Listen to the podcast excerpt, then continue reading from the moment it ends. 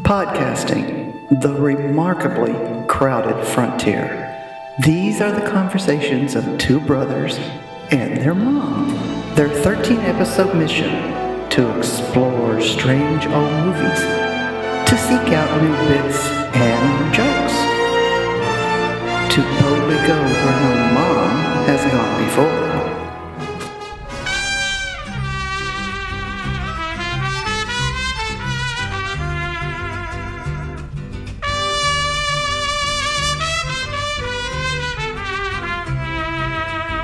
Welcome to our second Kelvin episode of Where No Mom Has Gone Before, a night shift radio original. Uh, we are here to discuss the Star Trek Wrath of. Khan. no, I'm sorry. We're here to discuss Star Trek Into Darkness.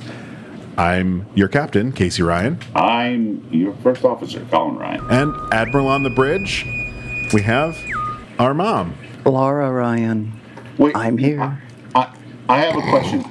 You said it's the third Kelvin movie, but how many movies are we in on the Fahrenheit scale? Oh, boo. It's also the second. I know you want to skip to the one that everyone likes more. I know, right? We got to talk about Into Darkness before we can move to Beyond, which I don't actually like that much. So, Into darkness.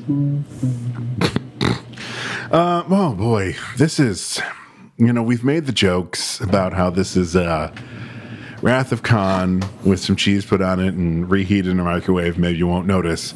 And we talked about it when we did Star Trek Nemesis. Now, to timestamp this episode, I don't. I think I'm the only one here who got to this week's Strange New Worlds. But last week's Strange New Worlds did Wrath of Khan the right way. You take the ideas and the things that make Wrath of Khan great and put it in a new story. Don't take the story and put it in a new story. I haven't seen that one yet. Oh, it's Oh, that's a good episode. it's so good. Uh, How many? How many? I don't know. Three, I think. then you should be on it. It's the third. Well, no, it's the fourth episode. Oh, it was wasn't it? What was the last thing? The last one you watched? I don't know. Well, what what, what happened in it? I don't know. Were I don't in remember what? I had for Were they- breakfast this They were in space, weren't they? Yeah, they were in space, whirling around. No one's watched today's episode, right? Except for me. I haven't. I haven't. I just I, mildest of spoilers. The green wrap around shirt makes an appearance, and oh my Woo! god, and oh my god, I want it so bad. You told me it was in leather. it's leather. They're fully making Christopher Pike a rockabilly in this show. Well, I I, lo- I really liked in the third episode, the one, the last one you saw, Mom, where they where there was on the planet and the fire people. yes. Those those away jackets. I was like, oh, I'll take one of those things. Oh yes. Oh, oh yeah. But I I haven't coveted an away jacket that much since the Wrath of Khan. Sure. Yeah. It's like I want the Wrath of Khan um, field jacket plus the uniform, Nemesis First Contact uh, uniform, and Christopher Pike's green wraparound. Oh, and the Captain Picard action jacket from the uh, series. Yeah. Those are the ones I Um, want.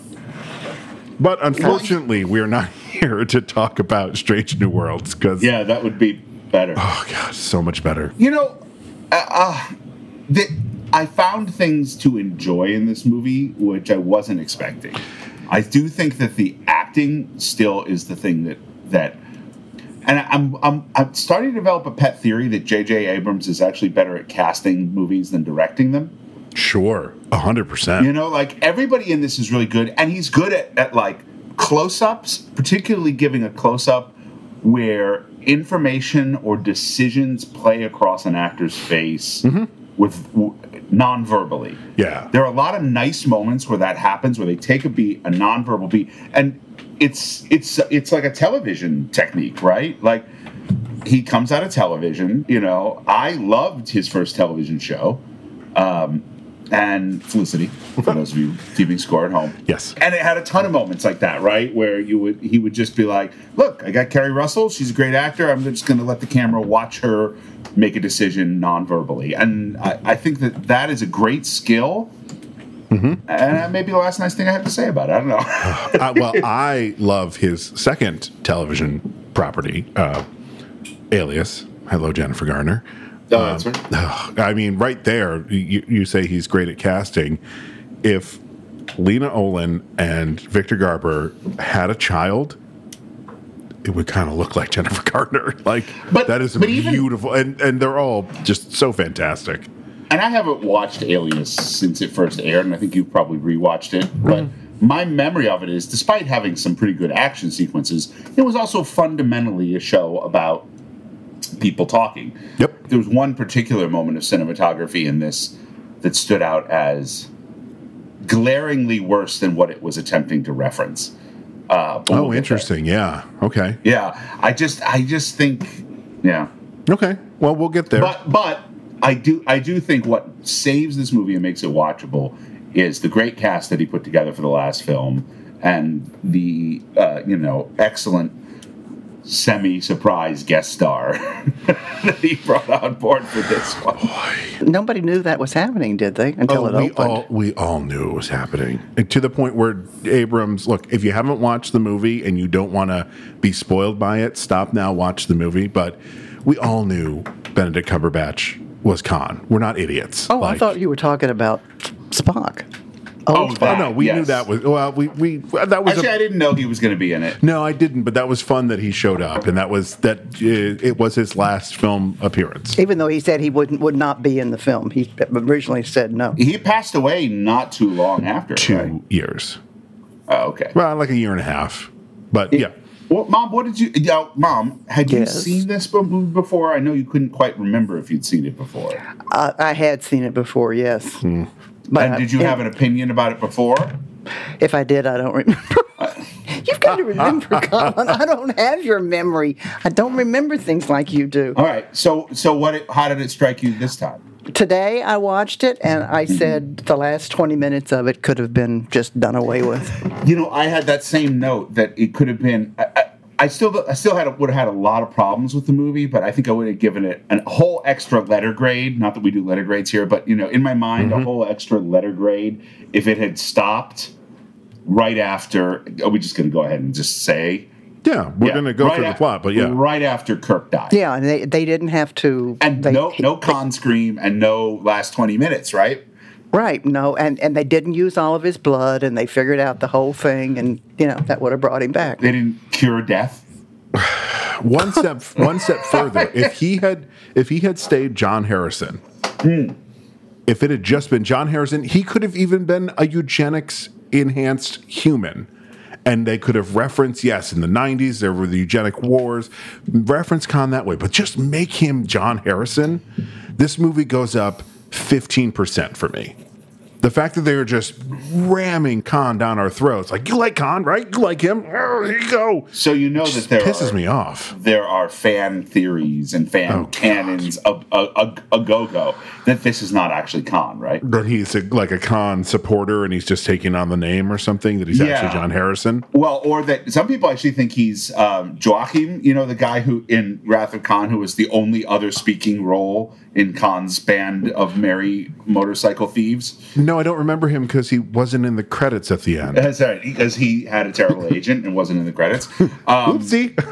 but that guy, who actually the actor kind of resembles Cumberbatch, or mm-hmm, rather, mm-hmm. both both the actor and Cumberbatch resemble otters. But uh, they. Uh, Did you say otters? Oh, do yes, not know Benedict about Cumberbatch. Oh, we'll have to send it to you. Benedict Cumberbatch looks like an otter. In this movie, the only really ottery moment was when he was uh, getting rid of um, of Marcus. Admiral- Marcus. He had real big time otter energy there. But um, yeah, yeah, I, that, that so he and he's pretending to be Khan. A lot of people have have done that as a way of explaining a lot of things. uh, Namely, most obviously, why is he suddenly white and British? Um, That's a perfect segue into my cadet hopefuls. all right, let's hear it. Let's do that. Okay, so I'll start with Khan, and I've got some other fun things. But uh, apparently, and this is just one thing that I saw, I'm not sure how real this was. Mickey Rourke was considered to play Khan Noonien Singh. Uh, I think that may have something to do with his increasing late in life resemblance to, you know, the sort of long-haired Khan of the movie. Yeah, Yeah, eh, it would have been a bad choice. But yeah, probably. now, originally, Benicio del Toro was in early talks to play John Harrison, saw aka that. Khan. Then, uh, oh, man, I am not even going to attempt to pronounce these three names, but three Yeah. names of the south of the equator type names. Um, and I apologize. I'm not going to even try and pronounce their names. And then suddenly we went for a pasty white guy.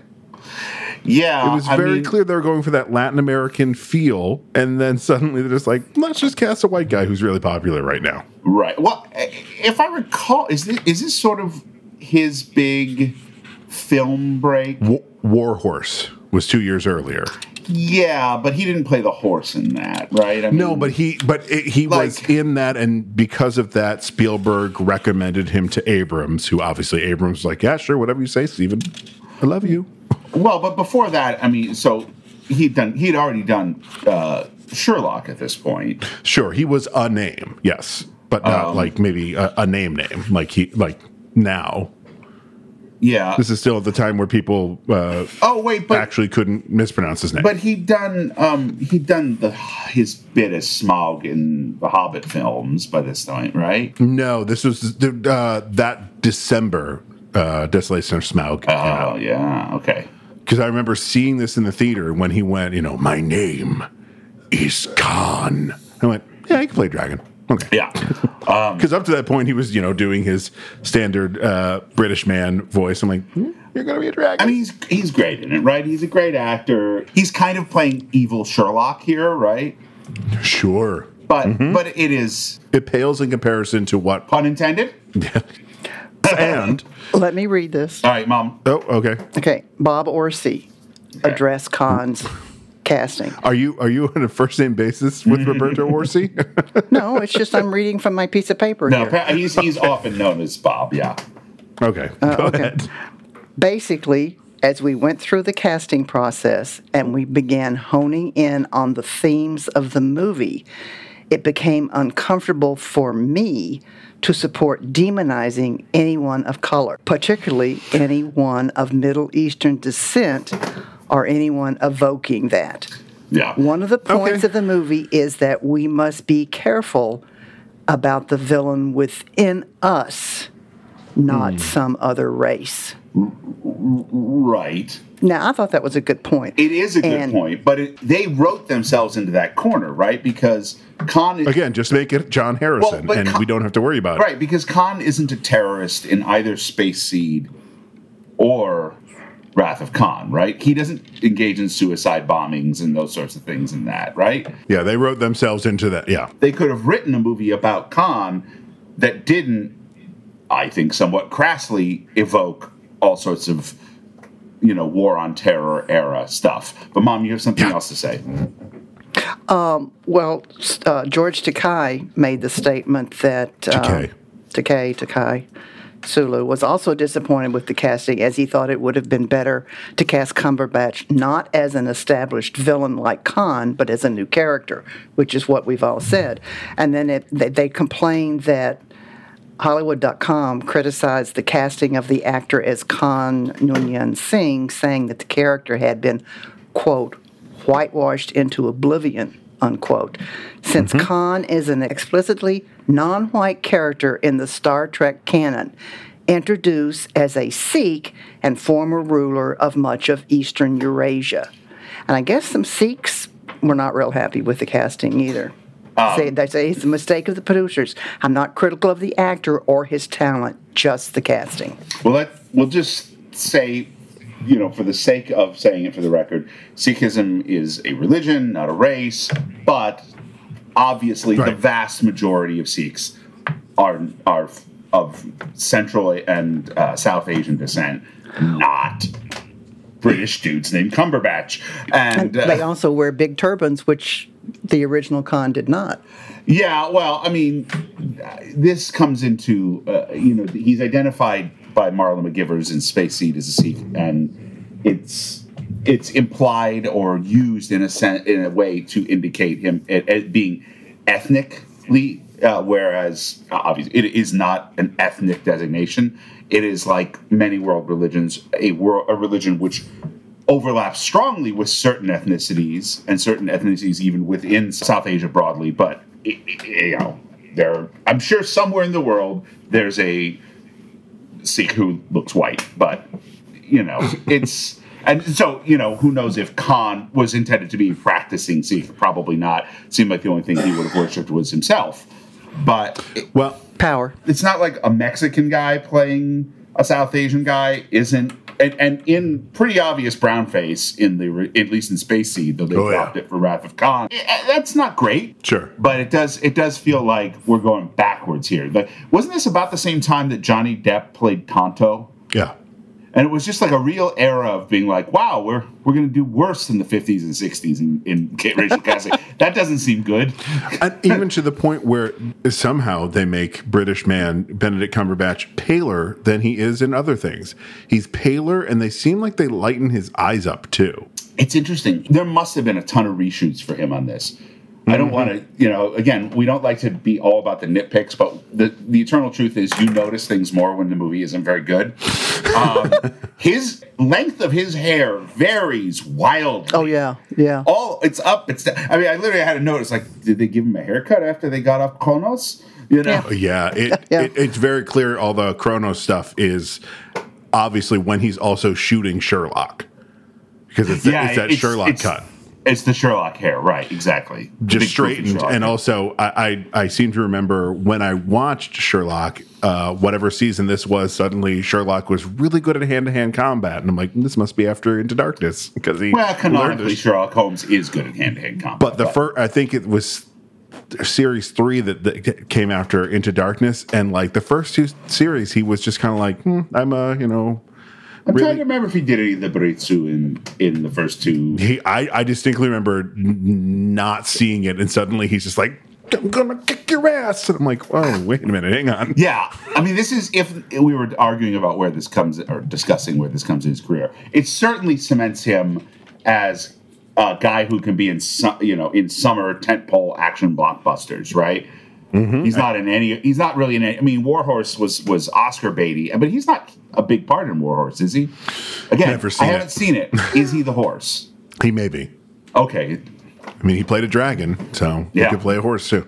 you've seen the footage of him playing the dragon, right? Playing Smaug, it's the best thing either. if anybody listening hasn't seen that and hasn't seen this movie, you will find the, the footage of him crawling around on the ground making dragon faces much more entertaining than this movie. It's so good. Okay, couple more. Um, uh, actually, just one more because there's only one more new character that has any kind of uh, clout in the movie. Uh, Dr. Carol Marcus was uh, originally considered for it was Sophia Myles. I don't know who that I don't either, but apparently it was because she bears a physical resemblance to Bibi Besch. To who? Uh, the original uh, Carol Marcus from Star Trek Two. Okay. Hayley Atwell. Yes, please. Oh, d- anytime you can cast Hayley Atwell, cast Hayley Atwell because she's fantastic. And Teresa Palmer, which I get. I get that too. Again, who, uh, who's Teresa Palmer? She was in. Did you see um, Hacksaw Ridge? I didn't. Okay, she plays his wife in that. She kind of has an Alice Eve. Is she also inexplicably British? She is inexplicably Australian. Okay. Well, just just just so that we know that somehow blowing up the Kelvin would change where Carol Marcus grew up and acquired her native dialect. The Um, shockwave from it pushed her slightly over into England. She's Yeah, like, "Ooh, yeah, yeah. It's just, What's all "Oh." this then? Hello.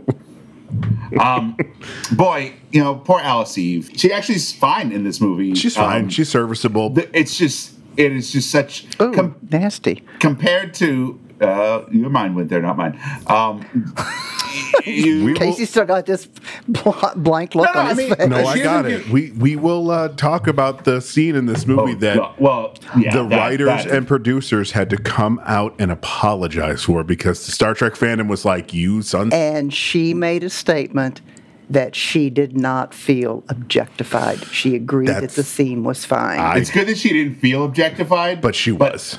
Like literally, she was objectified. Like that. if she didn't feel it, that's great. But it's it. I felt insulted as a viewer. because it Do you know we what I would have understood what was happening in that scene if it had been the over the shoulder the whole time. Well, I mean, we just we're getting back to this whole like, why does Newkirk disrespect women so gr- gratuitously? But um, Because he's still very young. Yeah. Well, we're Yeah. in the next movie. We're into the five-year mission. We're into where it would be for TOS. Well, no, we we still wouldn't be because they're getting the five year mission early. Because, I mean, so well, we'll talk about this as we. We're, we're I sort guess- of. yeah. Should we just start? Should we just start talking about the movie? Well, I have two more things. Yeah. One is, uh, in case you didn't know, this movie was presented in 3D in the I can't theaters. remember if I saw it that way. Oh, I did. Uh, well, if you didn't, you know when they're like, "Hey, Khan, we need some of your blood." Okay, here you Yeah. go. Here's my hand. You're just like, "What is happening?" Well, he didn't shoot it in 3D. That's the interesting thing. Did you get that note Yeah. too, Mom? I saw it. Yeah, I didn't copy it down Uh, because I figured you'd get it. Paramount wanted it shot in 3D, but Abrams wanted to shoot it in two dimensional using IMAX cameras. Yeah, he was big on IMAX. a lot of people still are. I mean, mo- uh, all of uh, Infinity War and Endgame pretty much are shot on IMAX cameras. To compromise, uh, this is the first feature film to be shot in an IMAX and converted to 3D post production. One of the people who plays the cello in the orchestra for this film, Dermot Mulroney, the actor. Played the cello in the orchestra. Yes, he is a classically trained cellist and occasionally plays in recording sessions for soundtracks. That is for possibly the weirdest trivia I've ever heard. Ever. That's and also, Yeah. Mr. Mulroney, maybe you should just stick to that because you're not that very good of an actor. Oh, I liked him. Did, Oh wait, do you- am I am I confusing him with was he the was he the he was in my best friend's wedding? Was he the one that Julia Was Roberts getting was at- yeah, no, he's not very good. oh, did, do you watch him? uh, Watch Righteous Gemstones? Is he on that? Yeah, he's funny on that. He was uh, he had a stint on Friends, and he was very annoying on that. Yeah, he was. He was very annoying on Friends, but he was supposed to be. Yeah, but like uh, annoying in the fact that he wasn't a very good actor. Oh, Well, uh, but I hope he's not listening. But I enjoyed. The, if he is, I think you're a good actor, Dermot. and I enjoyed all the cello parts of the score. Sure, I did. They were beautiful. That's too. why I'm saying maybe stick to the cello because Uh, The score still. you're- the score stood out a little so less. It, was it? I did, forgot to look. Was it? Uh, It's Giacchino. Gi- Oh, yeah. Giacchino. oh yeah, yeah. It, it still didn't stand out as much. I still do like the the main, the new main theme, the Kelvin universe. You know what I really like, and I think it happens in the third one too, is when the Paramount stars coming in and all that that that build and the music to boom the first scene. I hope if we get a fourth one, they continue that theme. That's a good way to get you in the mood Yeah. for you know hyperactive Star Trek. Star Trek.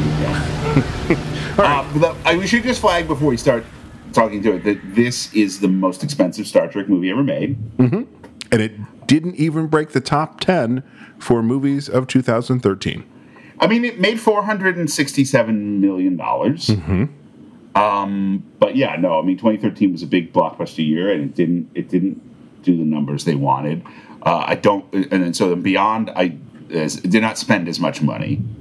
Uh, I don't think Uh, it may have. There's a lot in that one too. it, it it's it spent about the, it spent a little less. oh, did it? Uh, okay. and yeah, and then does not make nearly as much. Um, but there's, mm, I was I, I was our whole thing we've threaded through here about does Star Trek do better when it doesn't have as much money? You know, it, this no, I don't know if anybody thinks this is the best Star Trek movie, probably including J.J. Abrams, and uh, and yet it was the most expensive. So it's just an interesting uh, thing to note.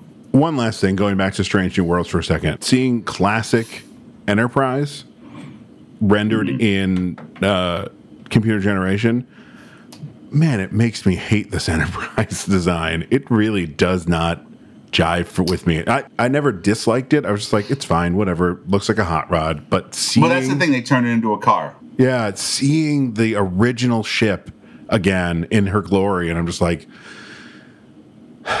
okay. Yeah, there's a there's an interesting. Uh, remind me to talk about cars when we get to something about cars in this movie. oh, is it why are there cars in the future? That's exactly what it is. Yeah, yeah. We'll get there. Okay. We'll get there. Go ahead, Mom. Well, I've got a question after like the second sentence, but okay. In 2259, mm-hmm. Captain James T. Kirk is removed from command of the starship USS Enterprise for violating the Prime Directive after exposing the ship to the primitive inhabitants of the planet Nibiru, N- Nibiru, I knew I was going to blow it, Nibiru, mm-hmm. in order to save them and Spock from a cataclysmic volcano eruption. Now, I've got a question.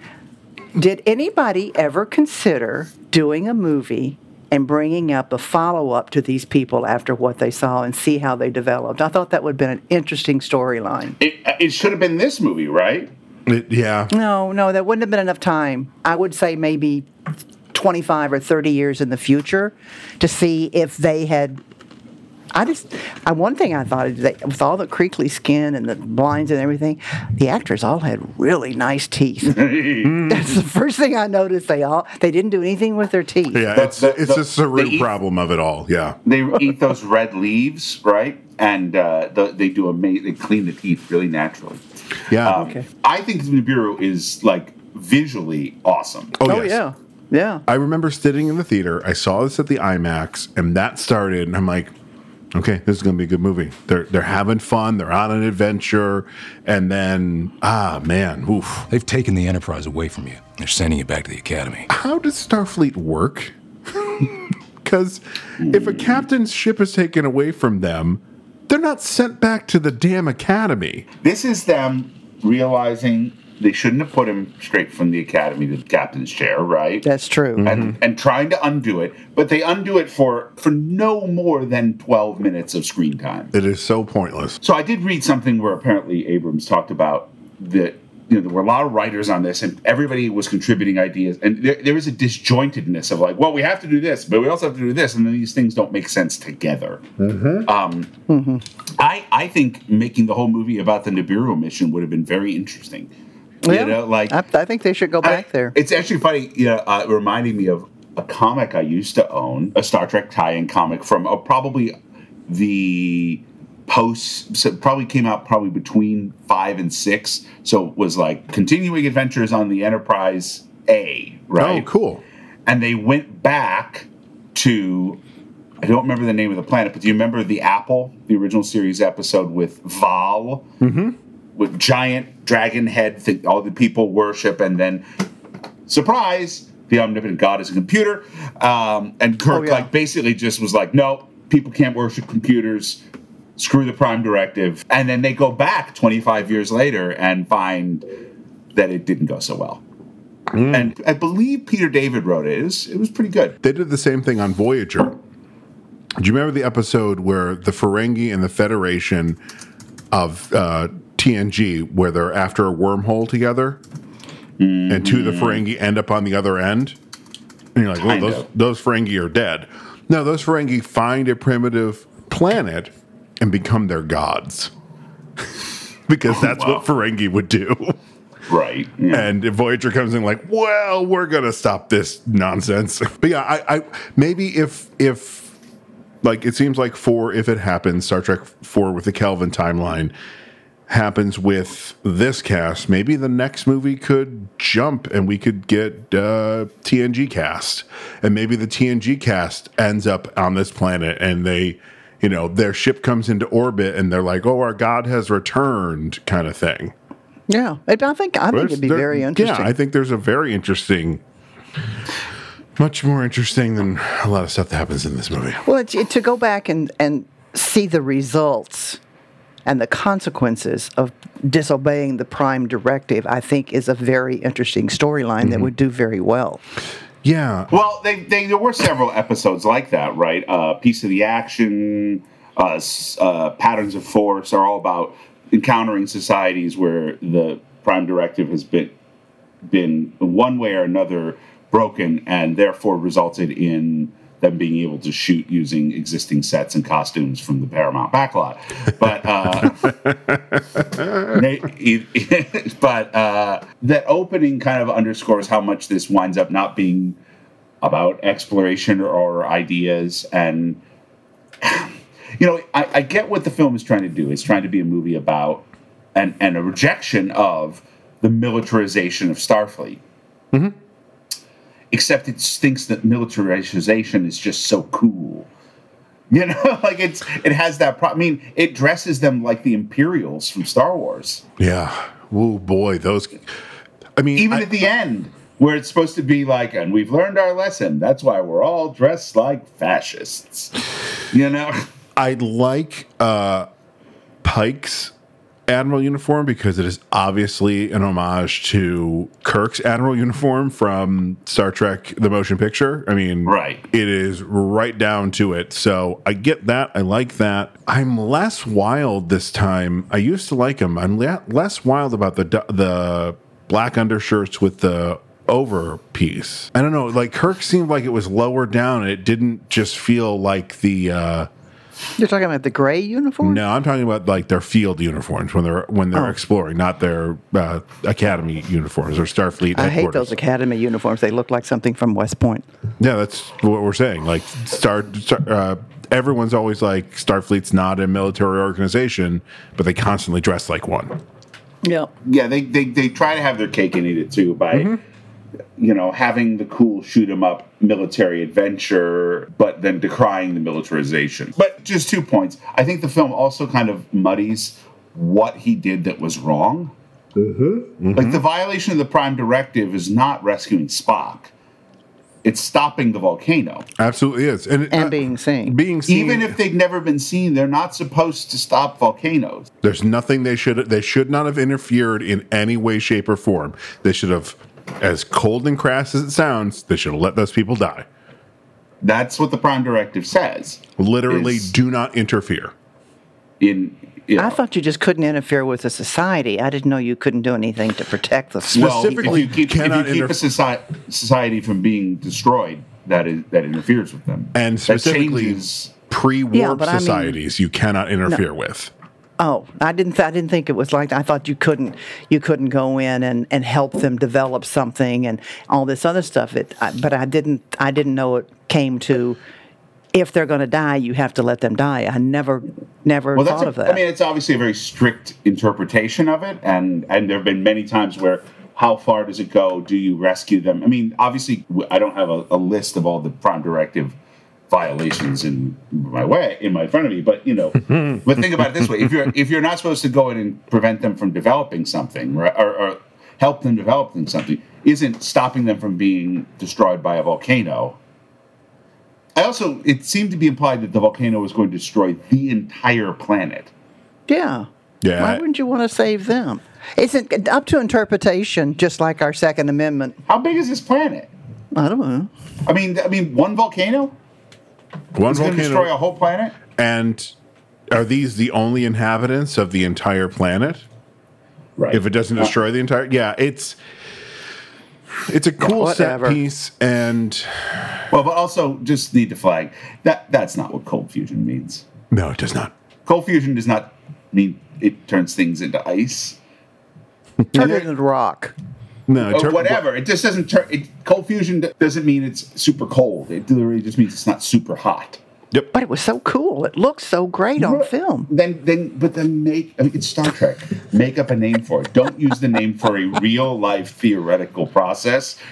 And oh, anyway, there's a few. But I wonder- There's a few of I've- those where it's just like there's. I don't care about too, too much about details and don't get hung up on them. And then there's. I'm sorry. Do you think your audience is dumb? And With no, these movies, because yes. most most people who work with cold fusion and understand it don't watch Star Trek. that I- is- I bet you a I- majority of the people. Whoa! I would bet. Wait a minute. I would bet that the, that the Star Trek fan base disproportionately understands the concept of of, of cold fusion Oh, I see. I wouldn't have compared thought so. to yeah. I mean, they're science fiction nerds. They're science nerds. Like, Well, yeah, yeah. why do you think cell phones for a hot second flipped open like communicators? Because nerds were working in tech. And I don't want to, you know, like, look, faster than light travel is probably not possible. I don't want to get hung up on like Star Trek is doing something that isn't real. But come on, cold fusion has a meaning. As as in fact does the word aft. At one point, somebody says something is behind the aft nacelle. Uh, Khan says it. You're just kind of like, wait. Yes, it says behind the aft nacelle. The nacelle are the two tube-like things, right? There is no aft nacelle. There is a port nacelle and a starboard nacelle, because aft means behind on a ship. Fore, aft, port, starboard. These words have re- real life meanings that a lot of people know. and just making them up. It's just Uh, in in Star Trek universe, uh, what is the thing that keeps everyone from flying back when the ship goes into impulse? The inertial inertial dampeners. dampeners. Sometimes throughout all of Star Trek, people say dampers. I'm like, that just means you made the entire ship wet. In yeah, I see that. That con- see honestly, that concerns me less because that's screwing up your own made-up science. right, artificial gravity. That, that's yeah, just yeah. a, that that's just a continuity error, and I I, I don't want to nitpick continuity errors. I do want to go. You guys, you just made up like the word aft has meaning. It's had meaning for about five mm-hmm. years. You know, like Ugh. anyway. Anyway, Let's continue. So we're a sentence in. This is going really well. Okay, Admiral Christopher Pike is reinstated as commanding officer, with Kirk demoted to first officer, which is not true. yes, it is. Eventually. it- is. Eventually, but it, It- wasn't right off the bat. But- Anyhow, no, but it's true pretty he's, fast. Yeah. he's he's sent back to Starfleet Academy. He has his mopey dive bar moment. That's where Pike meets up with him. They gave her back to me. The Enterprise. Congratulations. Watch your back with that first officer, though. Spock's not going to be working with me. It's been transferred. USS Bradbury. You're going to be my first officer. because Spock wrote a true uh, log of Yeah. the mission, while Kirk was like, "Everything was fine. It's great." that, that bar scene I loved when he said it, it wasn't a fight. I mean, the first time I found he was in a dive like this. Remember that? Got your ass handed to you. No, he didn't. You don't? No, that's not what happened. That was an epic beating. no, it wasn't. You had napkins hanging out of your nose. Did you not? Spock is transferred to another ship. Mm-hmm. Shortly after, Starfleet officer Thomas Harewood, sent by Commander John Harrison, bombs a Section 31 installation in London. Hang on, this is me for the first time realizing that that guy had a name. Yeah, I'm just thinking that while I was reading Like it. his name is Thomas Harewood. Okay, sure. Played by Noel Clarke from Doctor Who. Oh, okay. I, was, I, I figured he was somebody of, of note. He's he, I, he does a lot of silent acting in this and is really good. Yeah, he is. Yeah, He he, is. is. Yeah, the, both he and the the woman who plays his wife, who is, also has television credits that I'm not as familiar with, uh, do a really actually great job of Mm-hmm. establishing who these people are, what's going on. With she says nothing, he says maybe four or 5 words. Yeah. Pretty much Yeah. all he says is, Who the hell are you? to John Harrison. During an emergency meeting on the situation, Harrison uses a ship to ambush and kill Pike and other senior officers before transporting to Kronos, homeworld of the hostile Klingon. Why wasn't the admiral, the head honcho guy, killed? Was he hiding under a table or something? Because he's Robo Admiral. Oh, Yeah. okay. He- No, Mom, he- uh, wait, hang on. Mom, Peter Weller played RoboCop, so he's Robo Admiral. Yeah. Okay, I wasn't sure if you. Um, Yep. Okay.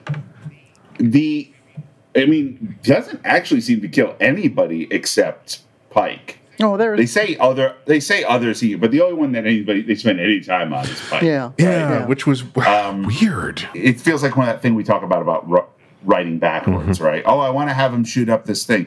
So let's have let's make sure that when there is a major security thing, that we meet in front of a bunch of windows. Yeah, this should have been. Uh, you know, like, and we make sure that everybody is all together in one room in front of a bunch of windows. Like, I- you know, just like I get the first part, I, uh, not the Windows part, but I get that. Like, if there's an attack on Starfleet headquarters, it is protocol for all of them to come together. Got it. If there's an attack on Starfleet headquarters, don't be in a room with windows. Be in a bunker to keep everybody safe. It was just poor Yeah. writing. I mean, it's just it's writing from the result you Uh-huh. want instead of a logical progression, right? So it says it here in the uh, plot summary, and it, it's interesting to note this is the first time in TOS era that the word Kronos is said.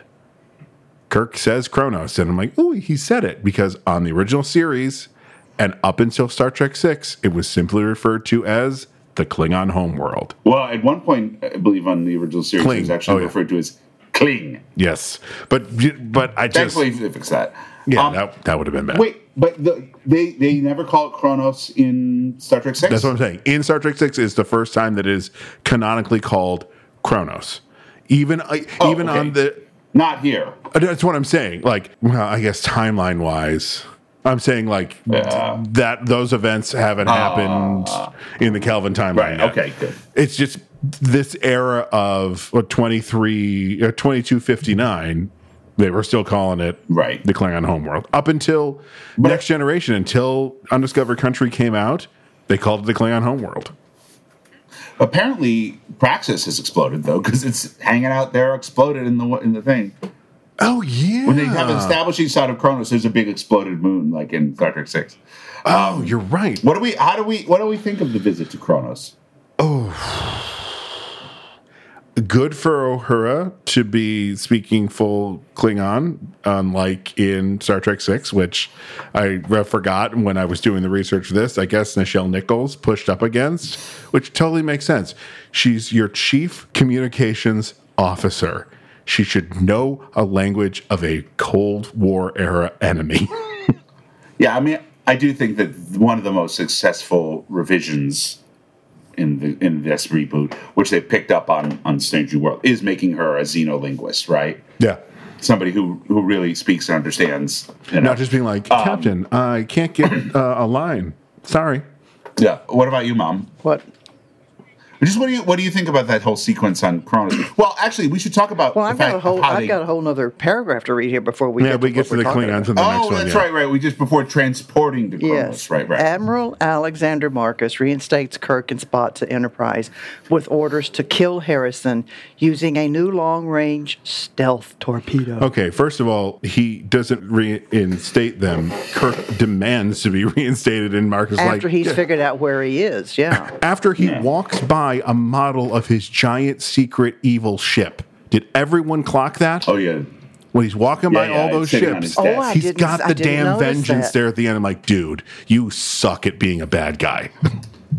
Well, I mean, but also, you know, it's them being too clever by half, right? And when we get to ve- to to the reveal of vengeance, I- I'd like to spend quite a bit of time on it. All right. the metaphor of these long range torpedoes is not is not subtle, Nope. right? Right. This is dro- this is drone warfare, Absolutely, this is right? true. This Yeah. is ki- long range execution without trial from a distance, and so i it is good that everybody sensibly pushes up against it, and eventually Kirk realizes eh, that's not what. Mm-hmm. I can't figure out why they they're going to kill Harrison, aka Singh. Why do they need seventy two? One would do it. Yeah, it somewhat. Well- I mean, Scotty's right. It's weird. He's like, aren't we Yeah. just firing one? Why do we need Yeah. seventy-two? Chief? Engineer Chief Engineer Montgomery Scott, but Montgomery Scott objects to the untested torpedoes on board without knowing their specifications. When he is overruled, he resigns. That was a nice scene between. I mean, we, we talked Mm-hmm. about at the beginning that, that everyone's acting so well in this. That scene starts, haha, Scotty's being funny, and it just Due respect, sir, but photon torpedoes run on fuel. Now, I can't detect the type of fuel that's in the compartments on these torpedoes because it's shielded. Now, I asked for the specifications, but he said It's classified. it's classified. So I said, no specs, no signature. the playful banter switches into an argument so beautifully between them. It's a nice segue. Yeah. right, well, you leave me no choice but to resign my duties. Come on, Scotty. You're giving me no choice, sir. You're not giving me will much of not a choice. stand by and just I- make an Do you exception accept it. my resignation or not? I do. Yeah, I think that, I think I think the thing I was saying earlier about things playing visually across actors' faces was actually cued, and I noticed it more after that. But first thing that really leapt out was um, Simon Pegg taking in that he accepts the resignation. Yes. Well, taking it in and also realizing, yeah, like, take- oh, were we just in a fight? I thought this did was just just do? back and forth. yeah. I mean, it's a great scene. eh, Scotty's not wrong. Scotty's wa- I, well, and Scotty does not let it be quiet that he was right. I feel like by the time Kirk actually decides not to do this, like Scotty might not even have finished packing his underwear drawer to get off. You know, like it just Is he still it- on the it- ship? No. No, he he leaves. It again. It's like one of those things where like it's a good conflict and it feels right, but it also you because it the way it plays out and how fastly how, how fast he turns around and changes his mind. You go, oh well, they just needed him off the ship so that later he could sneak onto the Vengeance. Yep, that's exactly You know, why. it's writing it's writing backwards and it's so. Well, it's also it's there so that Chekhov can become chief engineer, so that the, nerds to talk about Space Seed, Chekhov not being there, they could make sure that didn't be a problem. to right. which I will Well, say, know- uh, along with all the nerds that had the problem with the Spock Uhura relationship, different timeline. Stuff's going to be different but why does he make Chekhov the, the chief engineer? for exactly what I just said. It's got to be that. It's oh, Scotty wasn't in Space Seed. But in universe, There is no. There's literally no reason. In universe, it, it makes no sense though because surely Scott, Scotty has a has a second. Engineer. Well, his second Like, in command is the little guy. That's his second in command. So who's key- his third in command? There's a. There, Right, right. There's a team of actual engineers, is what I'm. I wanted at, the scene know? where he walks in and for like the third in command, he'd be like, "Are you kidding me? I, you're in charge now." Kirk assigns Pavel Chekhov to replace Scotty. En route to Kronos, Enterprise's warp capabilities become disabled. Kirk leads team with Spock and Uhura to the planet, where they are ambushed by Klingon patrols. Wait a minute, we're missing a very important person on this away team. The red shirt, Cupcake. who? Oh yeah, that It's cupcake, Cupcake, the it? guy that beats the shit out of him in the uh, in the bar in the first one. That he's like, "Listen, Cupcake, why don't you go get some more friends?" And then later, when uh, Scotty sneaks onto a lot of ships in these movies, I just realized that because he Mm-hmm. sneaks onto the Enterprise, he's the security officer that catches them and says, "Come with me, Cupcake." So he's affectionately known as Cupcake. Yeah, it's the same the same person, Mm-hmm. right? Did anyone notice during the chase scenes when uh, Kirk is doing the and he's got the the uh, Klingon behind him? At one point, the sounds that the aircraft are making sound like the aircraft sounds from Star Wars. That No. high pitched whine. It was only They for sound like TIE only for- fighters? yes, it was Oh. only Yeah. for a, a, like three seconds, but I went, "Whoa!" Well, if you consider that these movies are basically JJ's audition to direct Star Wars, it doesn't. I Make just- sense. and yet just thought it was somehow he still got Star Wars. Hmm. The ship that they have, did we all catch whose ship that was? Yeah, but I don't remember. Harry Mudd. Harry Mudd. That's Oh, right. yeah. That's right. Please have the trade ship we confiscated during the Mudd incident last month fueled and flight ready. And lastly, I really like these bird of preys. These D, Yeah, they're kinda these cool. D9s. They're very cool, and I love that their their wings or their their yeah their wings they Yeah. move when they're flying like a bird. Yeah. It was so cool. Yeah. I told you we fit. I am not sure that qualifies. Harrison appears and kills the Klingons. Harrison surrenders when he learns the precise number of torpedoes on board Enterprise. Great moment for John Cho. Attention, John Harrison. This is Captain Hikaru Sulu of the USS Enterprise. A shuttle of highly trained officers is on its way to your location. If you do not surrender to them immediately, I will unleash the entire payload of advanced long range torpedoes currently locked onto your location. You have two minutes to confirm your compliance. Refusal to do so will result in your obliteration. If you test me, you will fail. Buttoned beautifully by uh, Bones. Mr. Sulu, remind me never to piss you off. and he got just an ever so slight smile. It's like he Yeah, John John Cho is so great and so. I mean, he does. He doesn't have a lot to do in this movie. Just like he, he has less to do in this movie actually than I think they had in the 1st Um, I- but he really does make the most of it. Um, But he doesn't get to wear What? a cape either. man. Sulu, remember Sulu and his cape? No. oh, you're talking about when he when he runs around fencing? No, I'm talking. Oh, the cape and the cape and, and Oh, yes, in yes. The Circuit- tan cape. The cape Well, jacket. The cape jacket in, in, in Yes. It, technically, in timeline, we haven't gotten there yet. Who knows? He might wear a big old cape in the next movie. You That'd mean be the great. one that we have that hasn't been done yet? Yes. I, Okay. Listen, until I hear otherwise, it's happening. All right. Dr. Leonard McCoy and Marcus's daughter, Dr. Carol Marcus, opens a torpedo at Harrison's urging, revealing that torpedoes contain chrono- chronologically frozen embryos. cryonically, though they are also chronicle, chronologically. chronically frozen em- humans. Harrison is taken to Enterprise's brig, where he reveals his true identity as Khan Noonien Singh, a genetically engineered superhuman awoken by Admiral Marcus from centuries of sleep and forced to develop advanced weapons. We've seen Khan later in the film when they're on the Vengeance. Khan takes out five guys without breaking a sweat. How did they force him to do this? How do they? Well, hold, it, isn't it's holding? He's it's holding holding, this- the other holding people the other hostage. people that's hostage, right. yeah. Okay, okay, but it's just But then, but then somehow he rescued them enough to put them in torpedoes. That's a little vague. I mean, it's just a dumb plan, though, it's right? so Like- backwards. Yeah. Like, It's writing to the end where he gets them all and they blow them up, and Khan thinks all his people Well, are dead. no, I just mean the plan. The plan. Marcus's plan. Oh, like, well. look, if you were going to build next generation weaponry today, you do not need the smartest guy from 300 years ago. Right? I mean, they even make a point of That's not how technology works. They even make a point of being like, we don't know how to work these cryo beds. They're so ancient. But then later, when they need it for Kirk, it's just like, oh, we got this. This is no problem. Boop, Yeah. boop, boop, boop. But yeah, it just I I don't understand. It's so that they can have a guy running around being Khan without him being discovered by the Enterprise. Again, working backwards, but mm-hmm. like it's it's as if you were like, oh, I really I I am worried about America's enemies and, and the war on terror. What I need to do is get Napoleon Pretty much. and ask him not not even to conduct strategy, but to to design weaponry. Like that's the thing is it's he's explicitly supposed to be designing the ship. Mm-hmm. He's not asking him to conduct large scale strategy. He's asking him to design a ship. It just makes so little sense. But you don't have time to think about it. Keep going. Yeah, keep going. Movie. No, no, I mean that's the movie. Going. Keep going. Don't think about it. Keep going. Shh. Look at C- Cumberbatch. Isn't he handsome? Doesn't he look like an otter? Did, Yeah. Isn't that one single tear that he lets out so wonderful?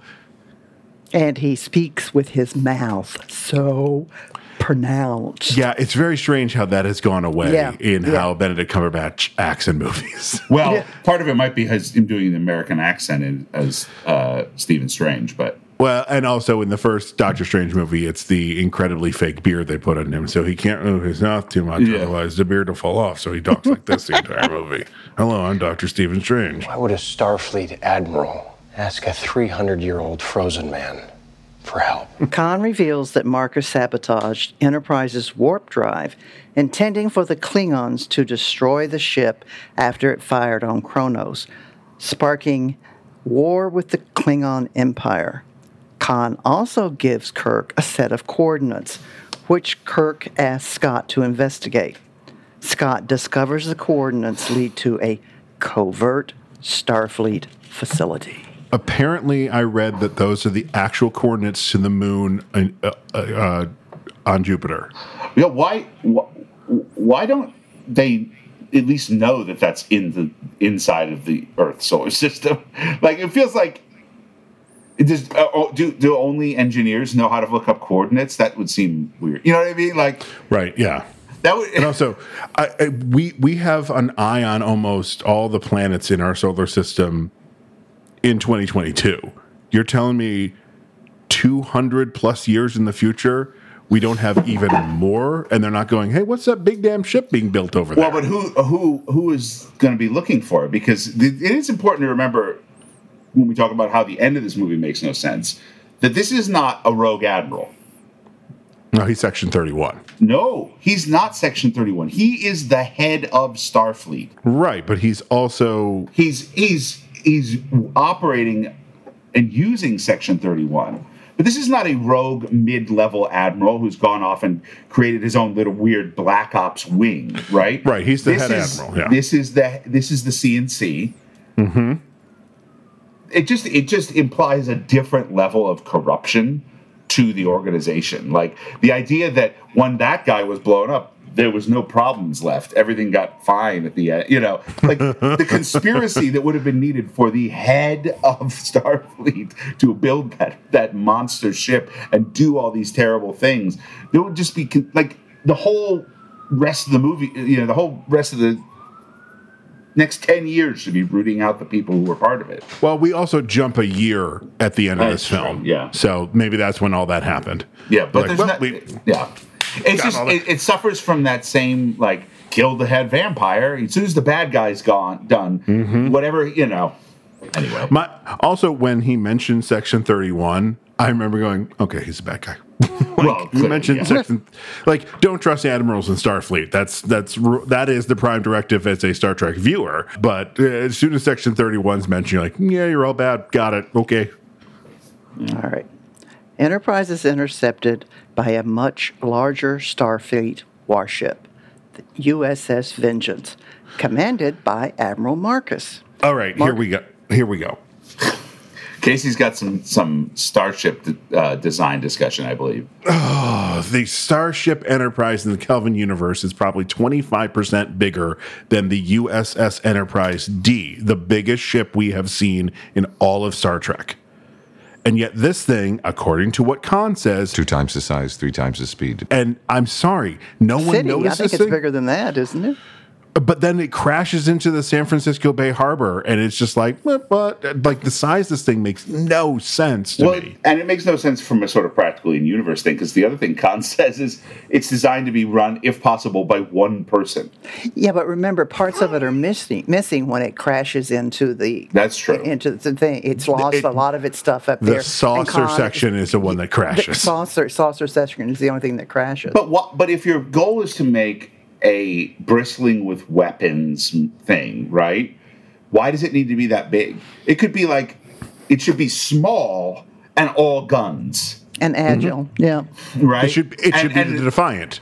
right exactly. It should, be, the, Defiant. yeah. It should be the Defiant. The Defiant was literally built for what they're building the Vengeance for, Right. except the Defiant was to fight the Borg, not but it, it's each a, other. it's a it's a sort of it's that sort of particularly this era of Hollywood blockbusters, just like bigger, bigger, bigger, kind of Bigger and make it black so it's evil. Mm, let's not dissect that one too far. No, I know.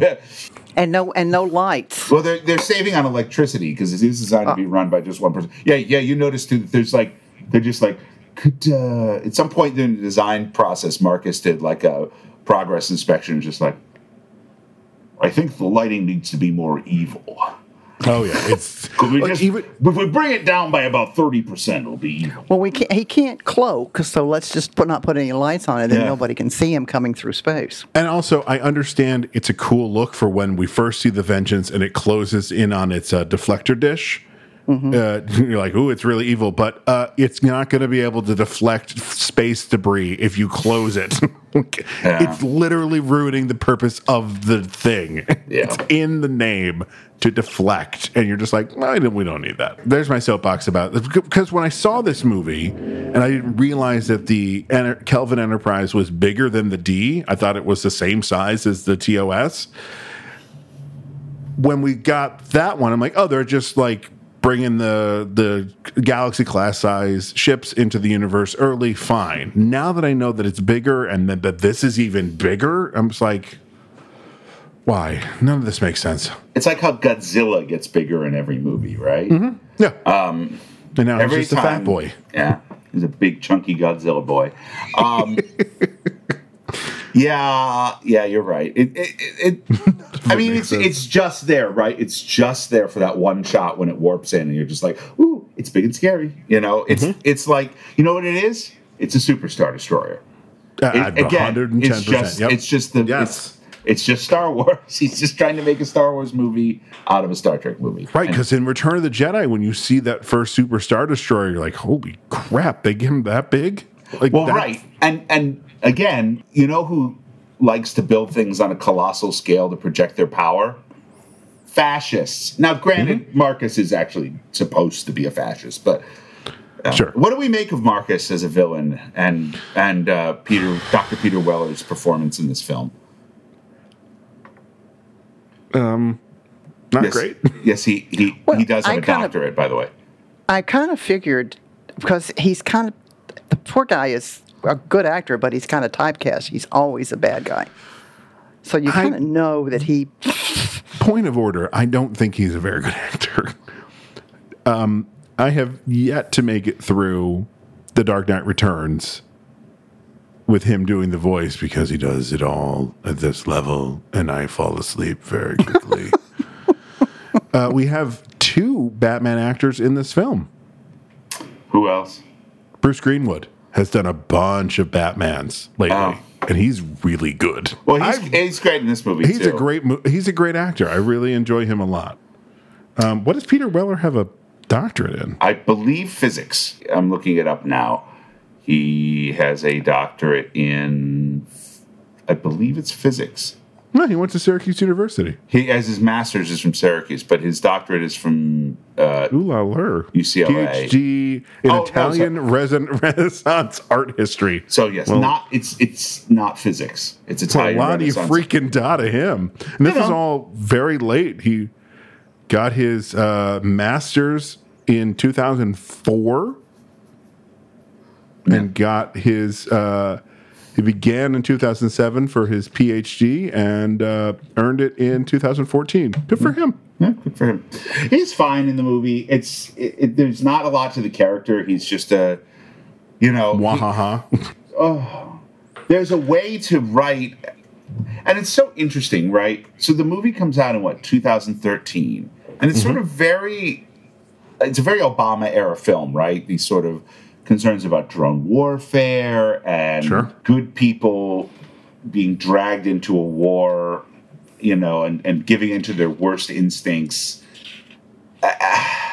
but he's he's just such a one-dimensional heavy. I mean, he's he's he's almost Cheney, right? Like he's just yeah. there could have been a much more nuanced version of a, a guy who who was the biggest believer in peace and really truly believes he's going to make the galaxy better. He just seems to want a war because he wants it, you know.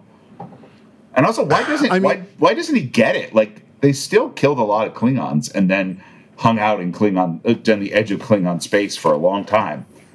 All But that is why- explained in the year in between when Kirk is revived to the rechristening of the um, Enterprise at the end of the film, and you can read all the books on that. I'm sure. Yeah, I'm sure there's tons of tie-in novels for that year. Did the fake name for Khan used to be just John Harris? Because man, Peter Weller has a hard time putting that son on the end of it.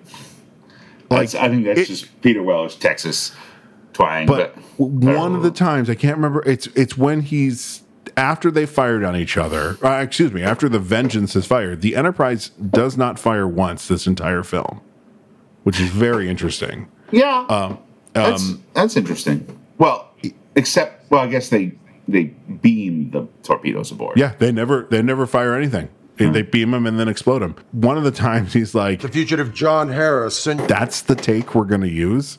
That's the one we went cut print. We're good." It, it- he, he probably just kept saying Khan, and they had to. They're like, "Wait, we don't want to give that away yet." yeah, yeah. The whole the whole all the subterfuge of the name. I actually noticed when they were um, tells everybody he's like. John Harrison was a smokescreen. I was like, you're talking about the marketing campaign for this film, right? the very poor marketing campaign. Turn around. Uh, you know what we skipped was the thing that we said we were going to talk about during uh, when Marcus and Bones go to fiddle with the uh, torpedo. She decides to get changed in front of Kirk, and there is that gratuitous shot of her completely naked, just in her underwear, that just does not belong in Well, this film. Even the changing clothes seems gratuitous. Like I'm not sure why they need needed to change clothes just to go down to that planet and do that thing with that torpedo. Same reason they had the two guys change clothes. They couldn't be in their uniforms. They were in Starfleet uniforms when they did that. They're like away mission uniforms. Uh, At least Carol should just have put on a sensible pant. The fact that she's wearing a skirt, like yeah, I guess I guess she needed to change because she's wearing the skirt uniform. I mean, it's not even just that one moment, though. That moment is obviously the one that they did so they could, I think, put it in the trailer. Um, I yep. think And I remember seeing like, um, what? This isn't no. But everybody just sort of talks about how attractive they find her, like in front of her, all the time. Except Spock, of course, who there, I do kind of love that scene when she meets them on the transport to the Enterprise and uh, announces she's the new science officer, and Spock reacts exactly like a jilted lover. Science Officer Wallace, I've been assigned to the Enterprise by Admiral Marcus. You requested an additional science officer, Captain? I wish I had. That's kind of fun, but um, the entire treatment of her is gross. The whole thing where where apparently Kirk like seduced and forgot Christine Chapel was gross. You have no idea who I'm talking about, do you? Then unnecessary. It's just kind of his thing about. He says something about uh, Bo- Bones says something about his legendary hands, and then he calls her sweetheart, and it's just like everybody kind of kind of turns into a kind of patriarchal, sexist ass around her, and it's it's not fun. They, they- I think they think it's fun, funny banter, and you know it really is interesting because what the movie is now. What is it? Ten years old now. Almost, yeah. Next year it'll be 10. Next year it'll be ten. It does show like I think nobody would try to write that now. No, absolutely not. Colin, what you need to remember is the scientific fat, fact that uh, men only have enough blood to power their brain or their penis. And while one is in control, the other shuts off. So, But apparently not true if that blood is green. Um, Moving along. go ahead.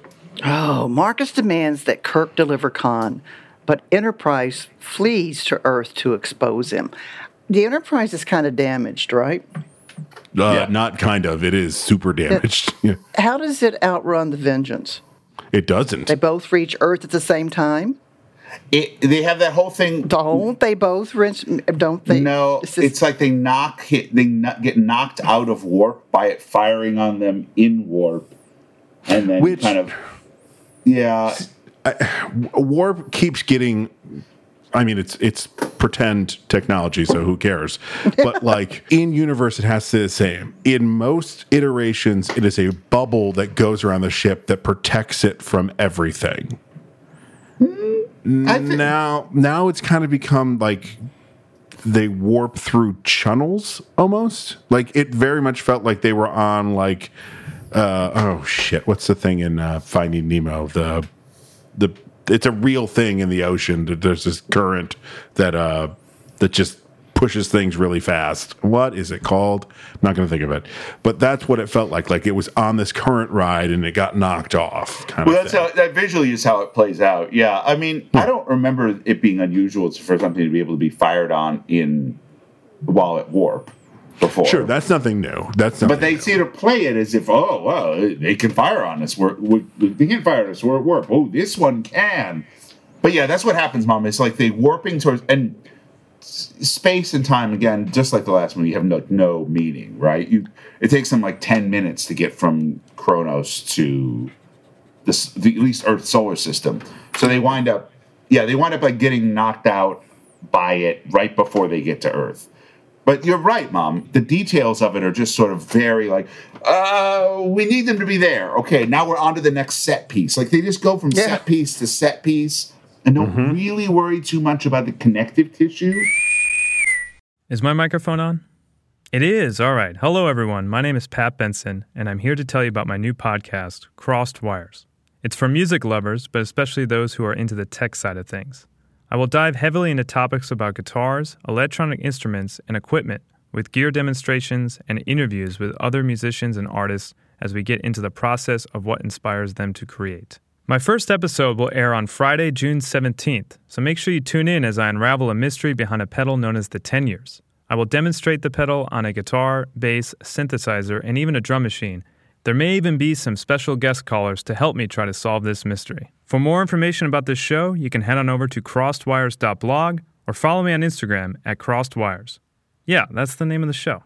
After Vengeance disables Enterprise near the moon, Carol re- reveals her presence aboard Enterprise to stop the attack. Marcus forcibly transports Carol to Vengeance before ordering Enterprise's destruction. I like that she tried to outrun the transport. She thought if she went in, if she got into the, the elevator, that sh- it, it wouldn't. No. Interesting that it, it also says forcible because why does Carol scream like she's being murdered? Well, because she knows. I mean, I, I, it's because she knows that a lot of people are going to die. It is kind of not a plan she really thought through. Um, yeah, right. For a doctor, she's pretty dumb. To But a lot it- of this it- movie. we reached this point in the movie where, like, you were just asking mom, like, isn't the Enterprise really damaged? How damaged? With the, there's a bunch of stuff like nothing works on the Enterprise unless we just need it to work right now for one time. Yeah. The transporter, the communications, the war, Hmm. nothing works. We don't we don't have it back. Can you get me one? Yeah, I can do it once. Why? Because this is that time in the scripts where I have it one. You know, like it's just they they pull that particular moment about six times here. what what was the was it a Star Trek movie? Something where they used like a transport and right after they it had to have been Star Trek and right after they use it it it fries and like that's it it's done. Like have that happen. Have like the transporter screen fritz out and like we, we can't do it again. It's so frustrating that it that it is like we can't beam Khan and Spock up because they're moving too much. You know, but to- we can bring someone down. It, the thing's still moving. at, at this point, by this point in the film, I just had made my peace with the fact that nothing can happen except what they need to happen for where they want the story to go, and that they really are just not even remotely concerned about storytelling logic. Like it just, and again, we've said this a bunch. You know, like there's a bunch of nits that can be picked with into with uh, Wrath of Khan. There's things that don't make a ton of sense in that if you stop and think about it. But you don't stop and think because it's a good movie. But here, because it just doesn't have that emotional satisfaction or good storytelling, you just kind of keep going. But what? Why? After himself? and also the, the the flawed logic in Wrath of Khan is nitpicky. These are giant swaths of illogical stuff happening in this film. Um. So where were? Oh yeah, her Space jump. Her, her, her brilliant plan to hold the job hostage, forgetting Yeah, right. forgetting about the existence of transporters. Well, it says, continuing, Vengeance loses, loses power after being sabotaged by Scott, who infiltrated the ship. So swearing has always bothered me in, in Star Trek. Um, I have gone on record in saying that dropping the f bomb that they did on Discovery and then on Picard, not my favorite things. The scene with the torpedo before Car- Carol's trying to figure out how to to dismantle it, and right before she does, she says "shit." Which is fine. That I, I have no problem with that. But then they do the cutaway joke when Scotty finds the vengeance. He goes, "Holy!" and it cuts off. I'm like, Down to the to the doors. this makes no sense because we just if if they're ha- like like dropping the f bomb in the MCU, they've played with it so much, and it's actually a kind of a funny running joke now that I hope they never actually have it happen. They have it like happen in people getting dusted or horns blowing off or explosions behind people. I I just it was so weird for them to be right on top of each other.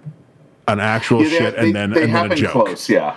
But if it it, was- ha- But the joke work. The joke is cute. the joke is fine if it, if we hadn't just heard a shit like 45 seconds earlier. Well, you got to remember also that it it's a way of segueing where we don't know what he saw. I'm not, I have no problem with that, but there could have been all these other ways for us to get there. Like I thought it Yeah. was cute. or get rid of her saying shit. Don't yeah, have that- it be so close together. Yeah.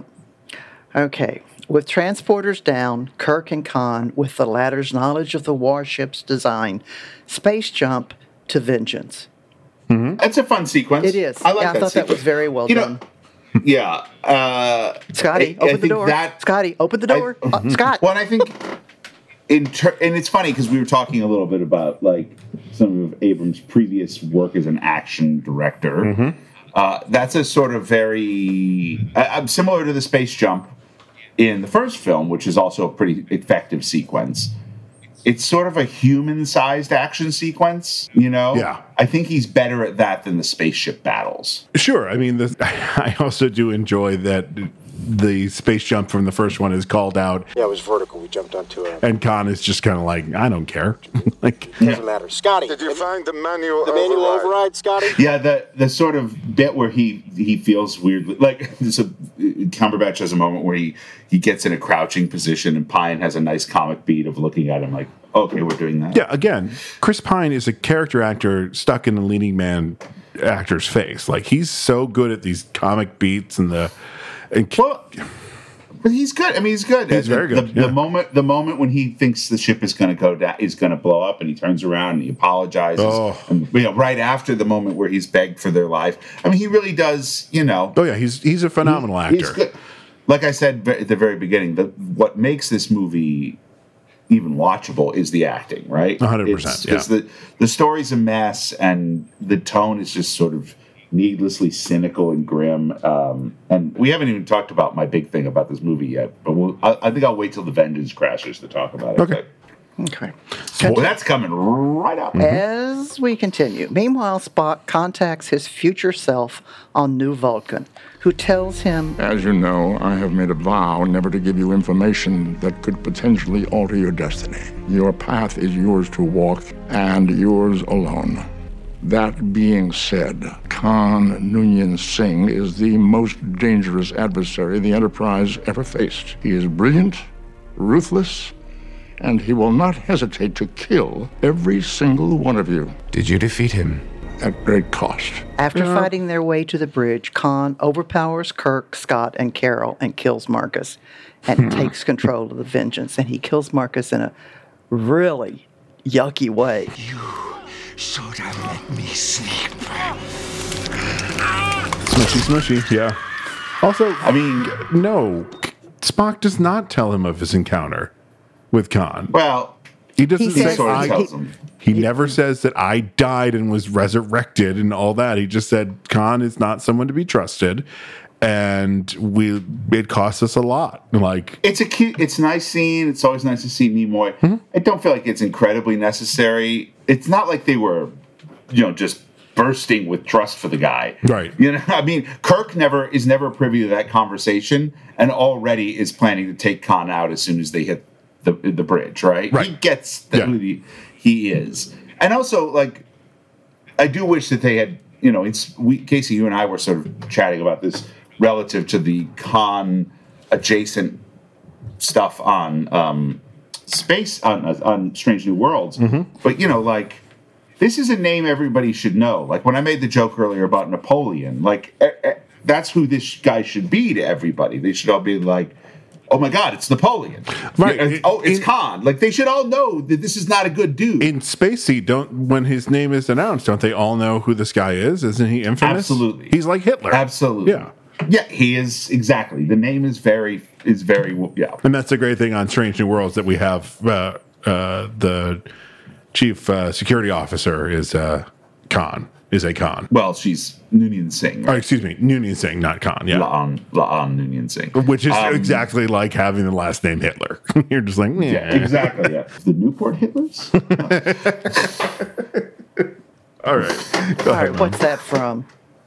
What? The But the Newport Newport Hitlers. Hitlers? no, just no, it's not.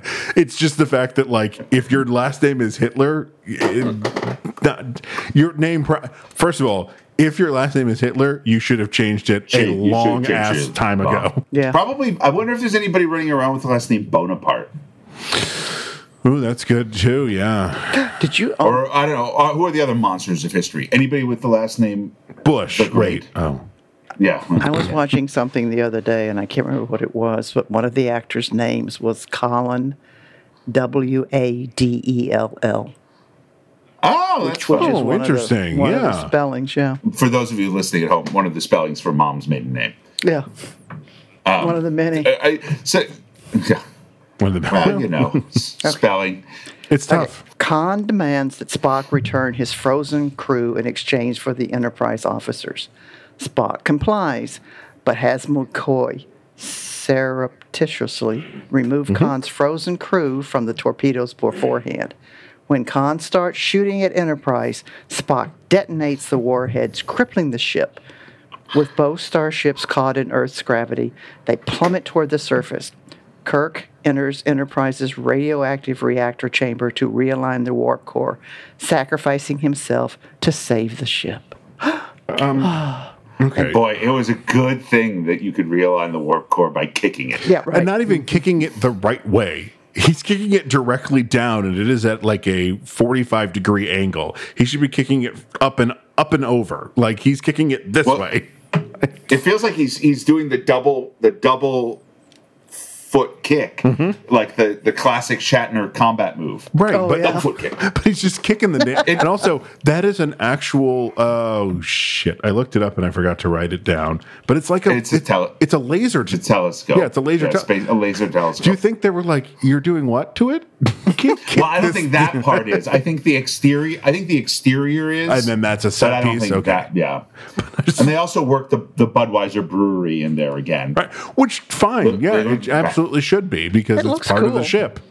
Yeah, it Uh, looks when cool. when the Enterprise is crashing down, and Scotty and Kirk are suddenly in a uh, hotel lobby, what what is that section of the Enterprise where it's just rows up and rows down of just hotel rooms? I like. It's so weird. I don't know, but I do. I do like that sequence of um, where the gravity, where the Mm-hmm. as they're kind of tumbling down, the gravity keeps shifting. That's a clever bit of. I enjoy that sequence. Yeah, that was that was big fun. Yeah. to speak about the elephant in the room, or rather the starship in San Francisco Bay.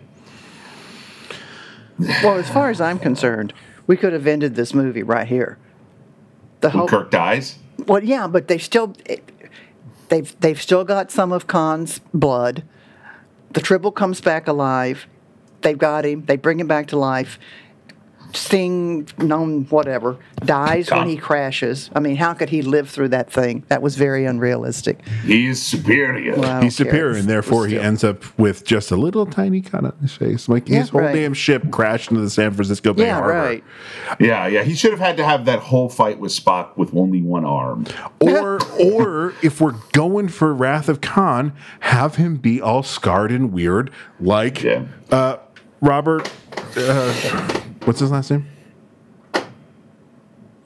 Not Picardo. That's Ricardo Montalban. thank you. Ricardo Montalban? I'm thinking of the wrong first name. I'm all, Going. I'm sitting Are there you going talking Robert about Ricardo. Ricardo? Well, Robert Ricardo, same thing. Robert, no, Robert Ricardo is the doctor on Oh, uh, right. Voyager. So And Ricar- Ricardo is Richard, and Robert is Robert. Um, Roberto. but, but I think that would be both the Italian and the. uh, wait a minute, before you go on your, your rant, also, uh, you're, oh yeah, it's coming. You're telling me that Alcatraz is still in the San Francisco Bay Harbor? Bullshit. Why? there was a World War III that has happened at this point. And that thing Yeah. didn't get blown up. They didn't turn that into some sort of uh, base, and it get it No. got exploded. It's there, Presumably, San Francisco didn't get blown up, so but it's there simply because Abrams' show Alcatraz had just been canceled, and he was mad. And I'm just like, Oh. oh, that's I didn't even. it's I kind of didn't like even notice it. kind of like when we're in London and the Union Jack is flying. Like, aren't we all one united world at this point? You don't get to fly. Oh, Country. I didn't catch the Union Jack. That's that's bad. I'm like, no, we- That's They should be flying the United Federation. Uh, Yeah. that's stupid. Um, when you, But uh, there, the, in the London shot, there were currently existing London buildings. Sure, that- that- that- that weird egg theoretically, thing, yeah. Okay. I mean, Chateau Picard sur- survives. You know, all- we we have seen a lot of old ass buildings that survived World War three on this that's planet. fair. It just it seemed real stupid that like, and it also looked like it had like a structure on it that they were rebuilding it. I'm like, why are we rebuilding a prison? Yeah. We don't need this anymore. Um, I, I think it was there. I think those stru- tho- those um, scaffolds around it and stuff. I thought it was because it's probably what it is now, a museum. no, that's fair. Okay. All right, go ahead with your rant, Colin. Okay. I've only Oh. got one more paragraph. So, But it has to do Well, yeah, with but what's we gotta- happening right here. So go Okay. ahead. We got to talk about the vengeance crashing into. So it's 9/11, right? Ugh, so so hard. 9/11. Yep. This movie begins with a suicide bombing and ends with 9 11 and has drone warfare in the middle and doesn't have really cohesive things to say about any of them, except that most of the ultimate responsibility for setting off the chain of events of all of them rests within the nominally democratic government. Roberto Orci, who wrote this movie, or is part, one of the writers on this movie, is a 9 11 truther. No. Yeah. Boo. This is a crypto 9/11 truther movie. Oh, I didn't know that. And I hate this movie even more now. Yeah, I don't. You sure do. It doesn't quite commit to it, probably because he was only one of four credited writers. Also, Nibiru, the name of this planet, is also there's a conspiracy about uh, that being the name of the theoretical tenth planet or planet X that may or may not exist in a wide orbit of our sun. And Oh, on the opposite side of where we are on the sun. Yeah, yeah, yeah, yeah. Okay. Oh, right. Yeah, that there a, was a whole a whole thing where Nibiru was going to crash into us, and that was a weird like early aughts conspiracy theory. So the guy's a bit of a conspiracy theory dude, and um, yeah, like the fact that like one of us, a, a rogue Starfleet operative, does is responsible for a suicide bombing Mm-hmm. and a giant ship crashing into buildings in a downtown city. It's it's a little icky, man. And isn't isn't Khan in this movie kind of Bin Laden? Like we know he's evil, but he's going to help us build stuff. And who could have thought he would turn against us and radicalize himself? Well, see, you see that actually, if they'd gone that way, like that criticism of that recurring mistake in American foreign policy, you might have had something coherent to say. Right. But it, it kind of, yeah, it just all kind of comes off like kind of. Did, did, did the 9 11 parallel of that crash register with you, Mom? It's hard not to see that anytime you see a building No, it didn't. crashing. In. It- no, it- no, it did. I, it- I watch a movie to be enjoyed. I don't dissect it. I mean, I learned. Well, yeah, but Says the movie review podcaster. that explains a lot of almost every single Transformers movie that are all uh, written by and maybe one's directed by him. No, it's all Michael Bay, but written by Roberto Orci. That there is some sort of moment where a jet-like transformer smashes through a building. Got it. Okay. 9/11 truther. Really apparently, uh, he's not on Twitter anymore. So super gross. yeah, it's it's kind of icky. It He doesn't even have a link on the Wikipedia. You can't link to him. I was going to see because you know uh, Wikipedia has a fun section where they'll talk about controversies, but yeah, he doesn't have one. That's awful. It's it's unfortunate. Um, he was actually at one point supposed to direct what be eventually became Beyond. Yeah, but right because Abrams left to do Star Wars, and Abrams and Orci had a kind of a falling out because of it, or Kurtzman and Orci had a falling out.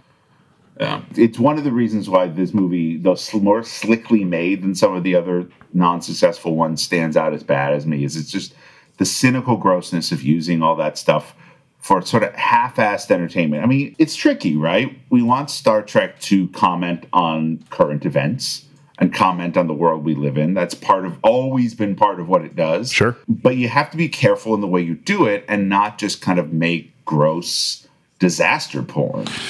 Oh, well, yeah, we were still. Uh, we were on the edge of getting out of disaster porn after this movie. This was, you know, it kind of goes to the Star Trek Six of it all. Like suddenly we hate the Klingons for racial reasons in that movie. It's the same idea. Like bringing bringing in that kind of idea. Uh, yeah. Oh boy, I am. But I'm wondering if I'm when having a hard time with the fact that he's a Right. 9/11 truther. That's I'm I'm wondering with when he was doing this if he was had any idea that it was followed the timeline of what 9/11 would be, the whole sequence and everything, or if it's just something he came up with, not realize if he subconsciously did it. I wonder if he really knew what he was doing, Oh, I'm sure he knew exactly what he was doing. even if though he doesn't Well- believe it. It's hard to say, right? Do you remember the Onion had an article shortly after? Wait, maybe well, hang on. their- Mom might be confused. 9 11 truthers believe it was an inside government operation. That's what a truther is. He believes Bush, that it Bush happened. did. Yeah, it's Bush did 9/11 kind of stuff. Yeah, it's not a. It's not. It's not a gag. Yeah, that's what a 9/11 didn't- truther didn't- is. all right. It's not that they don't believe that two buildings fell down. That would be. Well, I'm sure there are. No, there are. I've, I've Oh, seen tho- that side of. those exist too. Oh, yeah, those are the flat earther types. No, it's the people for who can't. You're talking, mom, about them having not realizing certain things uh, subconsciously. What they don't realize is that they are subconsciously creating a world that they find more comfortable, which is that the government is hyper competent and evil and did this and hid it from us, as opposed to the government is incompetent and let it happen, which is the actual truth. Yeah, and there's a there's a term for this. Like it's the same people who are the uh, conspiracy theorists about JFK and all that. I can't remember what it's called, but they, their brains can't process that level of evil in the world. So there has to be something, some sort of conspiracy, Big Brother type thing. I don't, oh, man, well, it's I can't interesting you bring up called. JFK. I remember. You, you guys remember the Quantum Leap episode of JFK? One of the best episodes of that show. Yeah, but two do you remember what? Do you remember what happens when they finally there you know there's a they they wait around and all the conspiracy stuff and then eventually come down to Oswald shot alone. Uh huh. They do lone and they gunmen. and, yeah. and and they but they talk about like why all these. It, it, I think Sam no Al says to Sam like people are terrified by the idea that one guy could kill the president. Right. So they come up with these conspiracies because it must be bigger. It's just too scary that one guy got away with it. Mm-hmm. Yeah. I mean, he didn't get away with it, but you know, he was shot dead himself. And I think it's anyway. We were wading into uh, really deep and murky waters, but I just it's We've really become film- the anti Joe Rogan podcast right now. yeah right. this, but let me tell you about these supplements I've been taking. I've Uh, taken horse tranquilizer and shoved it up my nose. The other day when I was in my MMA ring. Um, God, what a douche. Anyway, yeah. So it is a, a, a whole other extra layer of icky. And the Nibiru, I knew about the 9 11 stuff before, but the Nibiru thing is where I really went, ooh, there was some weird stuff going on in this writer's room. God. I wonder if this was part of the falling out. Uh, maybe. That Abrams just got tired of, uh, you know, uh, what is it? 12 years after 9 11, still being like, but you got to understand, the government did it, man. I imagine, I don't know where Robert Orci hails from originally, but all 9 11 truthers have that exact cadence in my brain. hey, man, the government, they're after us. Yeah. Khan crashes vengeance into downtown San Francisco in an attempt to destroy Starfleet headquarters, Hmm. while McCoy discovers that Khan's blood has regenerative properties that may save Kirk, thanks to my favorite Star Trek. But also get that thing off the ship because we know tribbles are born pregnant. If it's alive, it's going to take over the ship. Oh, but I love them. They're so cute. Spock pursues Khan through the city, and the two engage in hand to hand combat. Uhura beams down and stuns Khan about a dozen times. Yeah, that was Spock cool. pre- yeah, Pa- Spock prepares to kill Khan, but Uhura stops him. He's our only chance to save Kirk! He decides not to kill Khan, but he comes pretty damn close with an uppercut to the nose. Like that's that's a pretty if if Vulcans have extra human strength, which is shown throughout this film, that's why it's Spock versus Khan, two superhumans. When he uppercuts him like that, that's a way to take the the sepsis here and just right into the brain. Like that's a kill shot. But he's his bones are strong. His sepsis is very strong. Ah, I don't know. That's Whatever. Oh, don't be so melodramatic. You were barely dead. Khan's blood revives Kirk, and Khan is sealed in his cryogenic pod and stored within his compa- with his compatriots. to be brought back in the sequel. Oh. Yep, right. And we don't know where they are. They're they're over by Area 51. They're where the Ark of the Covenant is. Uh, Oh yeah, that's right. One year later, Kirk speaks at Enterprise's rededication ceremony. The Enterprise crew embarks on a five-year exploratory mission. The so end. this movie is saying that space, the final frontier, these are the voyages of the Starship Enterprise. It's five year mission to explore strange new worlds, seek out new life and new civilizations, to boldly go where no man has gone before. No is the at this point it's man. Yeah. This is the captain's oath. Yeah, that was weird. Also, he, got, he's, he says one. He says one. in the- Oh, that's true. He does, but at this point, it was it technically was man. But I, I could I could understand like uh, Strange New Worlds at the end of the first first or second episode when Pike says to explore strange new worlds, to seek out new life and new civilizations, to boldly go where no man has b- gone before. The way he delivers that, I went, "Can I sign up for Starfleet right now? I'm I am sold on this mission now." Yeah, I did not need that to have like an in-universe name. It's just a thing that people sometimes say over over the credits. In- That's it. in universe- That's all it needs to be, guys. Well, in universe, it's what Cochrane says when they're. Um, it's on Enterprise. oh, is it?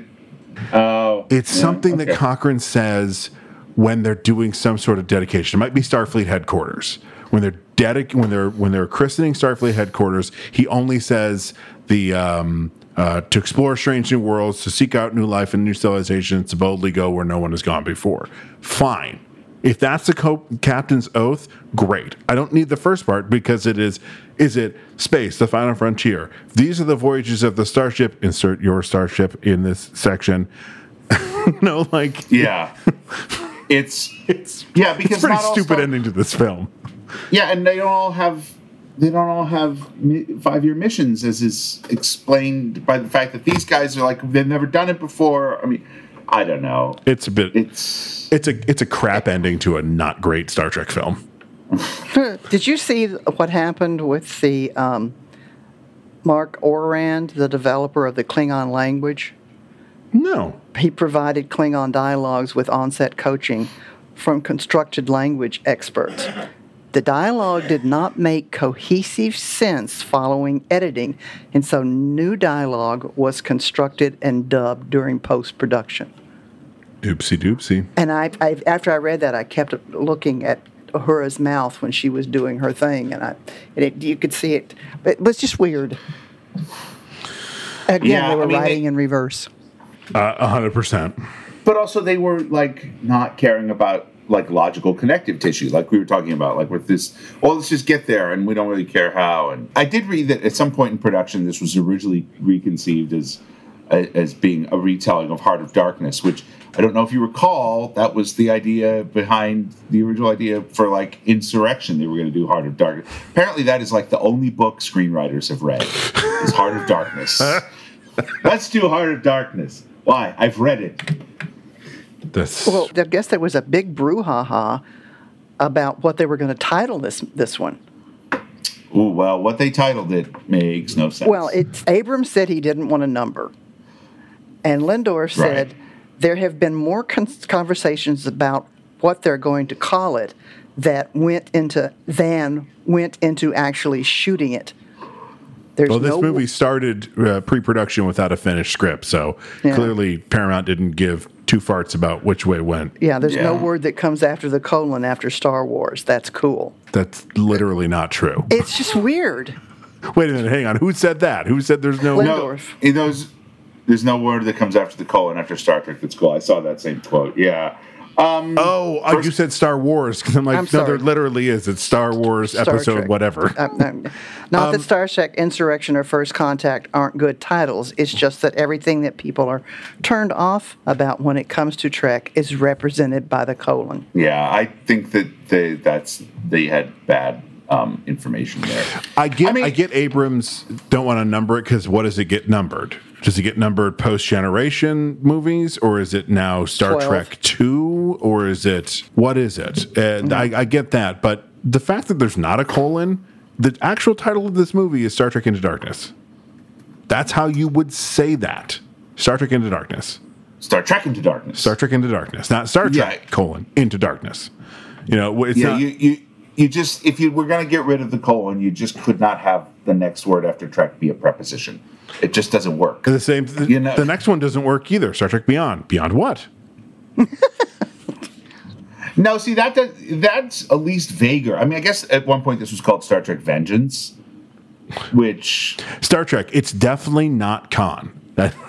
Yeah. well, that's funny because of course remember it was the Vengeance of Khan, uh huh. Yeah. and then That- it was the Revenge Revenge of Khan. Oh, okay. Well, so it was the Vengeance of Khan, and then it was Revenge of Khan, and then they found out that re- the third Star Wars was Revenge of the Jedi, and so they changed it to Wrath of Khan, and then of course they never they changed Revenge of the Jedi to Return of the Jedi.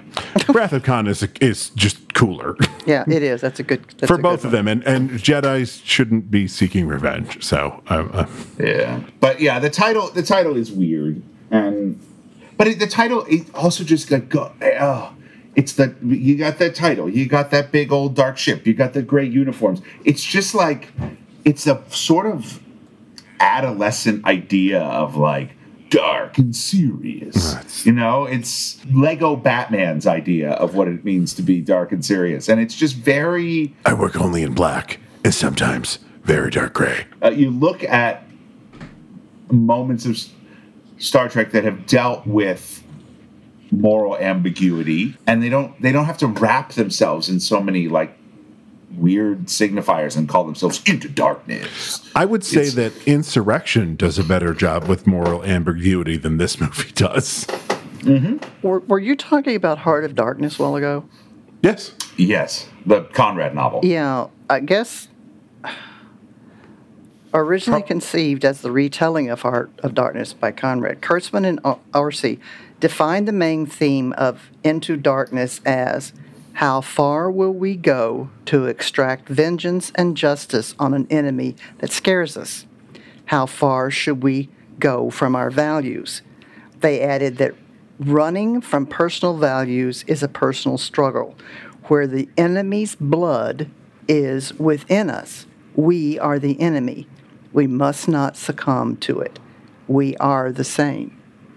I would love to have seen that movie, but that's Yeah, not the none of, they n- made. none of that happens in this Really, film. that- well, it does for five seconds, right? Like Kirk is is driven by vengeance for five seconds. But Marcus is driven by vengeance, and nobody ever says to him, Sir, you are going against a fundamental base of the Federation in this action. They're just Well, I like, th- I- You're under arrest. No, I mean I think Kirk does. I think Kirk kind of says that, you know, in one way or another. But I guess my point is, is that if you want to make a movie about the temptation to like go too far in the pursuit of an enemy and, and vengeance and whatever, then like somebody would should have said to Marcus, "I get what you're doing. I, I get it. I feel it too." Marcus is just such a cartoonish heavy mm-hmm. that you don't. You know, I hate to say this because it would it would have been an even grosser violation of canon and and you know but if they really really wanted to make a movie about the temptation to go too far after being attacked it's no marcus. It should have been pike. It should have been Jam. warm authoritative morally centered Christopher Pike, as played wonderfully by Bruce Greenwood, has actually been putting together all this this horrible stuff for the past year and a half or whatever. After after And- the events of the first Star Trek and- movie, and- yeah. And when it's revealed, you go, "Is he right? Is he right? I mean, it's Pike. Is he right?" And then you go, "No, of course he isn't." But here, you never. There's no moment where you in the audience, or even anybody in the thing, goes, "Is is Marcus right?" No. As soon as they know what he's doing, they're like, "Oh, he's the bad guy." Right? Okay. Proceed, everybody, as if he is the bad guy. yeah, like I said, as soon as he said he's working with Section 31, I'm like, bad guy, got it. Thank you. Yeah, yeah. But but you know, Section Thirty One. Not to spoil too much for you, Mom, on Deep Space Nine. How's that going, by the way? she hasn't. She's given up. no. You know, Section Thirty One is the bad guy on, uh, but they're a bad guy that they they're tempted to use and work with. You know, Uh, the main Uh, the main person that plays the kind of liaison for Section 31 on Deep Space Nine is William Sadler. oh, William Sadler. Yeah. Yeah. So that should get the the bad guy from uh, Die Hard with a Vengeance, Mom. Always Hmm. plays a bad guy. Yeah, you, it's, a, it's a classic hate that guy actor. Um, yeah, the, the movie does not have the courage of its convictions to be a serious, you know, discussion of like the very real temptation that otherwise good people and good societies have to lash out in vengeance and you know throw their weight around and, and corrupt themselves in the pursuit of security um, it doesn't it just doesn't get anywhere near that it it it's a very thin schmear on top of a a, a big honking dumb action film sequence yeah, hundred percent. Yeah. There's some, there were some things that were told about when they went and did, um, where they went on shows to promote it. Yeah.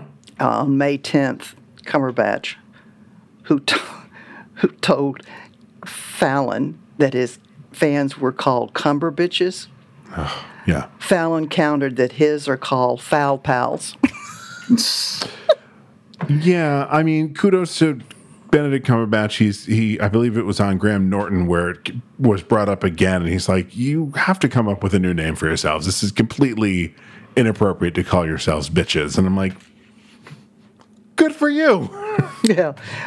There was also there was evidently there was some a lot of joking going on, and and uh, one of the cast members told during the promotion concerned an offset prank initially devised by Pegg, Uh-huh. which he later noted grew out of proportion. You're smiling. Do you know what this is about? Oh yeah, it's great. It's film- on the it's on the uh, it's on the extras. If you have a physical copy of this, Oh, the- okay. it's on the extras. Go ahead. While filming at the National Ignition Facility, Pegg and Pine, with the crew's help, tricked the arriving actors into believing there was ambient radiation at the location, and they had to wear neutron cream to avoid being burned by it.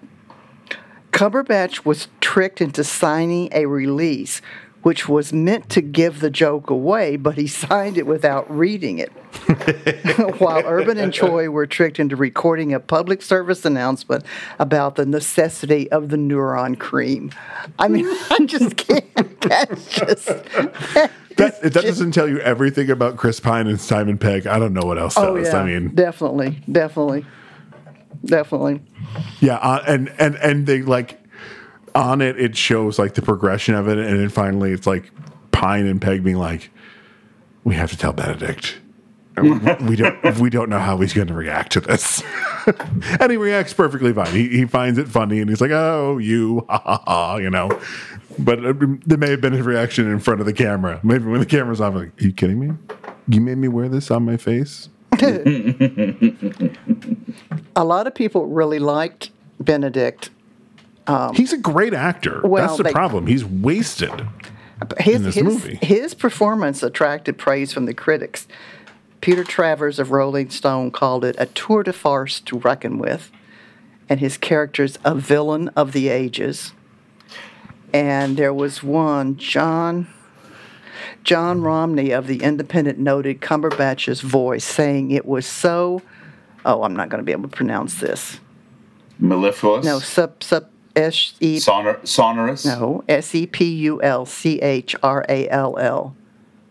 Sepulchral. re- Sepulchral. resonant that it could have been synthesized from the combined timbres of Ian McKellen, Patrick Stewart, and Alan Rickman holding an mm. elocution contest down the well. Mm.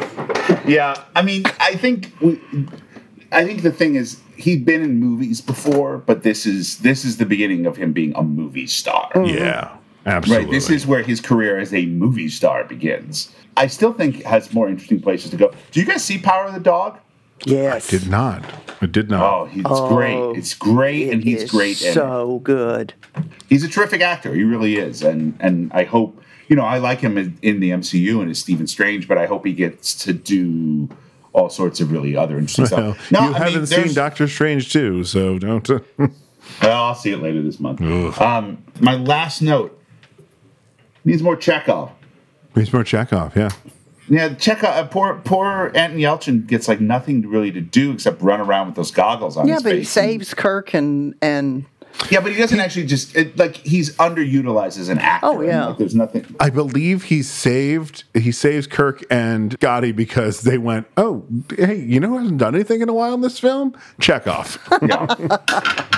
I, if I recall, he gets a little bit more to do in the next film. But, yeah, um, and that's sad because he's so good. It's sad because it's his last one, yeah. But um, even the people who are underused, him and and you know, I've I can't remember if I've seen Alice even anything else, but like it's a poorly written role, and Yeah. he's there mostly to just kind of be. comic relief. Well, I was going to say ogled. Yeah, but, she's um, like the comic honeypot. Yeah, it's it's weird. It's gross. Um, but but you know the actors are good in it. Yeah. I think that is still the saving grace for this this series. Which you know, I, watching this did make me. A, you know, I, I know last time I uh, I was not super into Star Trek 09, the the first the first new Trek mm-hmm. film. It's certainly a better movie than this. It's funny because I remember liking it more, and then I watched it and was like, ooh. why did I think I like this movie more? and then I watched this, and I went, right, because I'm comparing it to this movie, which I don't like at all. And I think that's why I'm excited if we get an actual Star Trek 4 with this cast, with a new set of writers and a new director, because we are in an age where actors who were are good actors who were in projects where we're like, man, the way they portray that character was great but the script was terrible. We're getting them to come back and do movies again. I personally don't think so, but uh, you know, a lot of people are excited about Michael Keaton coming back. Uh, if you haven't seen uh, Spider-Man: No Way Home, this is your own fault at this point. But we get uh, all three Spider-Mans together, and that Spidersman, Spidersmen like, together. Spiders, Spiders Man. It's like attorneys general. Attorneys general, yeah. It's Spiders Man. And no. I, personally, I'm I'm happy we've got uh, we got Andrew Garfield Garfield back because he's uh, he, yeah he was, he was fun in that. I mean, I, yeah, I think it would be nice if they do make the fourth. If they do a sort of do a little bit of what they did for like Thor Ragnarok, which is be like we don't have to make the sequel so much like the other ones. We can yep. kind of reinvent things and, and go. I still am not sure they'll ever make a fourth one, but I, I'd be interested in watching. Especially now, Mom, you have not seen the, the next film, right? Beyond. I don't think so with Jaylah. Uh, with who? Jaylah. She almost looks like the aliens at the beginning of this movie. Uh, she has white skin and she's got black markings on her face, um, and she's uh, she she she's annoying. well, gonna, I'll watch it. I, I, don't know now. when we're going to record again, but I'll watch it. But, when shall we three meet again? I don't know, but mm. we we need to get it in because if, if I get a closing date, I don't know what's going to what's going to be happening, so I may not have yeah. time to watch it. It's not a bad not a bad idea. Not a bad um, idea. Anyway, should we? Uh, Let's get some questions. This, should we put this thing to bed? Yeah. Um, I I think I uh, we all know what the answer to number one is. Is this a good movie? No. No. Certain parts of it are good, but overall, no. It's not. It, yeah. It's not like Star Trek Five, where it was a bad movie but watchable. This this this was a chore to watch. I like the performers, but I I'll if I want to see these actors play these roles in a better film, I'll go watch Star Trek 09. Yeah. It's just uh, okay. Um, is this a good Star Trek film? No. No. No. Would you recommend this as someone's intro to Trek? Absolutely not. Are they really into otters? no, no, it's um no, I would not recommend this as a you know. Oh, did we? We all froze. Oh no, I didn't freeze. Oh, there we go. Mom didn't freeze. There you are. Yeah. You you froze and we froze for you. You froze a while a while ago. Cold fusion. It was cold fusion. oh, we didn't talk about the cars. Oh, go ahead. Put this back in where the. No, I'll put it here. Why are there, why are there cars? when we have transportation, yeah. Why are there cars? When we well, have the, transporters. The first guy that blew up the thing, he drove a car. Why? Why? They're transporters. Just tra- transporters. Literally, in the next movie, you're just going to see people transporting all over the place. It's well, such. Just why would you possibly keep? It's just such a failure of imagination to keep cars. Yeah, but they don't have wheels, that, so you know. No, but who but cares? Why you don't need why them? Because they look cool. Have, you, mm. Yeah, that's why they're there for the same reason that there's that Kirk drives a car into the canyon that somehow exists in Iowa in the first movie. Oh, like, yeah. it's just they like fast cars. It's just you know, it's, and it, it's also like levels of cars now. It's a very you know 21st century thought process on it. Well, yes, I mean some people will be able to afford having transporters to go everywhere, but you know that. But meanwhile, we all know that money doesn't exist anymore. Right. Well, but you know, of course, what those cars run on cold fusion. That's what cold fusion is. Sure. That's what this whole society, literally the whole society runs on cold fusion. That's why it's like a post scarcity. Okay, here's world, here's right? here's maybe some people. Oh boy. Like Bones don't like to be transported everywhere. Then they can take a bus. Like that's the thing. Is Mass just, transit should be the only thing. Matt, Matt, so bad. There's no. You got buses, you got trains, you got transports. It's just the car that is.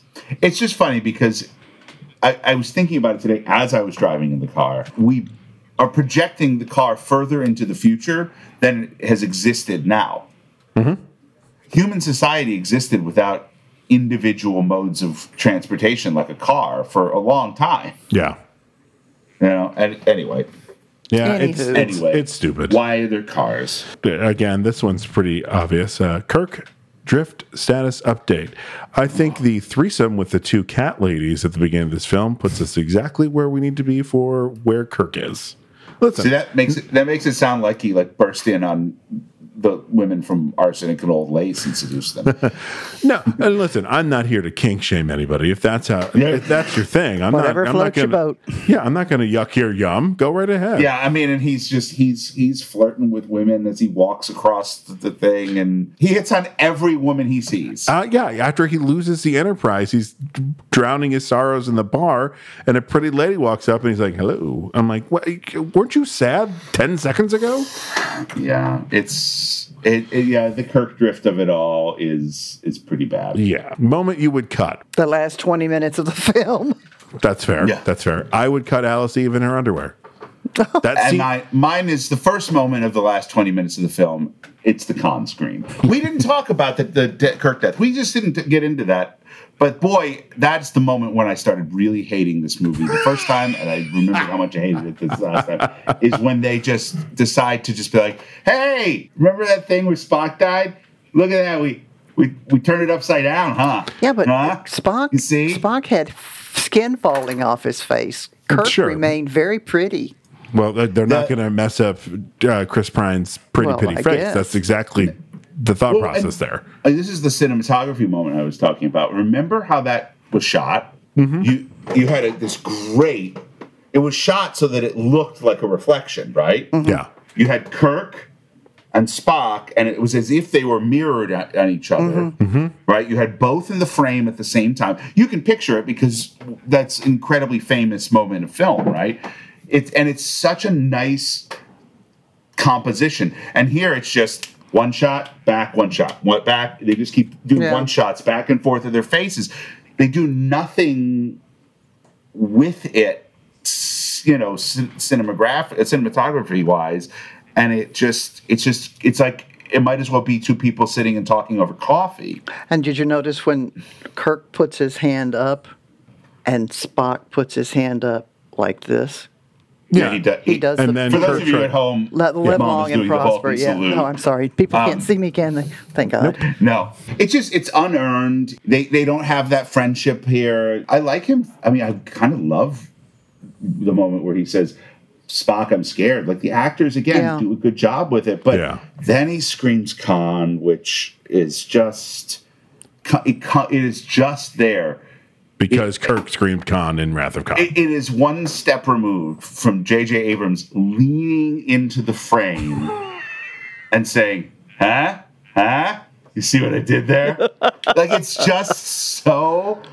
It's such just painfully bad nerd bait that oh I mean, that shot, mom, the shot that you were talking about with the hands was heavily in all the marketing for this film, which made all the nerds go, okay, so this is Wrath of Khan. Got it. Like, Yeah. it's Khan. And, and the thing that nobody could figure out was that it's Kirk that's in there. We're all like, oh, Spock's going to die. Quinto's going to get a great death scene and it's going to be great. Um, yeah, it just, ugh, oof. yeah that's the scene I remember going okay this is that movie you know like they're gonna and then and then again if he died and stayed dead for at least a movie at least until the next movie I would have been like it's not exactly original but you but the fact that he comes back t- in 10 minutes makes uh, because they cure death they cure Well, he was only a little death. dead. Remember, Bone says you were only a little dead. he's mostly oh dead. yeah Oh, mo- you're only mostly dead, right? to blade Yeah. Um, Thank you. Yeah, yeah, I know. I mean, he was out of. They get him in that cryo thing, but he seems to have been like room temperature for about about twenty five minutes. Uh, Well, but uh, Scotty says we can't go in there until the. It's the same thing from Wrath of Khan. You can't Right, go right. in there. You'll flood the whole compartment, kill us all, kind of thing. And then he but closes. I mean, then just- he closes the door. So when Spock comes back in Star Trek Three, it's like it's very it's portrayed as very special circumstances. And his body is resurrected, but they also have to put his Katra back in. Hmm. Yep. Here, it just seems like well, he just he he just comes back and he's the exact same person. There's absolutely no. We, they've solved the mystery of like this human consciousness exist in the body or outside. It just it just goes to sleep when you die and then comes back if you can resurrect the body. It's hmm. like yeah, it's. I don't know. It's okay. So, uh, admiral status actor. Is it Benedict? Yeah. Yeah. He is better at what? Acting. But, but you know, the death scene with Bruce Greenwood was pretty good too. Yeah, Bruce Greenwood. The way great. he died. I mean, he and he was good in the bar scene. I I, like Bruce was, Greenwood in everything. it wasn't admiral status, but I thought he was pretty good. Yeah, no, he wasn't admiral. No, I yeah, and I'm now I'm now I came up with that on the fly, but I'm like now being like, wow, what a great movie this would have been if they'd had the balls to just make Bruce Greenwood the villain after him being the good guy in the first one. Mm-hmm. Yeah, You know, it really could. I mean, it, they could have really thrown people for a loop. that's a great theory. Yeah, I really like that. Damn. All right, my work here's done. Thank you. um, re- recommended episode pairings, uh, I, Spacey. this, I don't know anything about this. Go go watch a better version of God. Oh yeah, right. Uh huh. No. In the pale moonlight. Oh. You want to see Star Trek Damn. wrestle with moral ambiguity in times of war? Season six, right, Casey? Season six of Deep Space Nine Yep. In the pale moonlight. in the pale moonlight. Yeah. Absolute tour de force for Avery Brooks and a, a, a true exploration of the temptation to take the dark road to victory. Also, uh, much like my questioning of Peter Weller's pronunciation of Harrison, it has one of the silliest moments, unintentionally silly moments, in all of Deep Space Nine. It's a fake. Do you not remember this? No, I actually haven't seen it in years, and now Oh I'm probably going to have to go rewatch it. That you, when you get to that moment, you go, oh. Literally is the line reading. The guy holds up something. I won't say what it is, and just goes, "It's a fake." And it's this deep, like moral ambiguity, almost spy espionage episode, and that's the line reading they decided to put in the final episode. And you're just kind of like, we couldn't get another take. Was this guy like had a tight out in five, and this was the last thing he did? What's happening? Okay, um, we're all in agreement that now that we're ranking the movies again because we're on a new timeline, Star Trek 2009 is better than this movie, right? I I think so. Yeah. Yeah, yeah, yeah. Okay. Yep. All right. Uh, so that is all we have for our penultimate episode, everybody. We only got one more, and that is uh, Star Trek Beyond. Belief that that's the script they used for that movie. That's that's the new title for that one. Um, uh, Colin, where can people find you in subspace uh, social media? Uh, my handle on the Blue uh, Bird app is at Roll of Colin Ryan. On the big. boat, go ahead. Unless Elon Musk has bought it by this point, in which case I may be gone. Uh, no, he, that was all a publicity stunt. It, it is Like pretty like pretty like his entire career. Yeah, he just told all of his employees come back to work or quit. And yet he's not coming into the office. So, um, But he doesn't yeah. have to. Rank hath his privileges. R H I P. Whatever. It doesn't stop the is guy from being a fun. Yes, he is. Yeah, rank. yeah, he sure is. Nicely done. um, I am on the Big Blue Bird app as uh, not Ryan Casey. On the picture uh, one, I am not dot Ryan Casey. The podcast itself has its own uh, Big Blue Bird app uh, handle, which is Where No Mom Pod. Mm. Mom, you're I'm in the 19th you're- century. You're, you're running. You're you're you're run silent, run deep. And with that, we will see you next month for Star Trek Beyond. And we have been and ever shall be your podcast.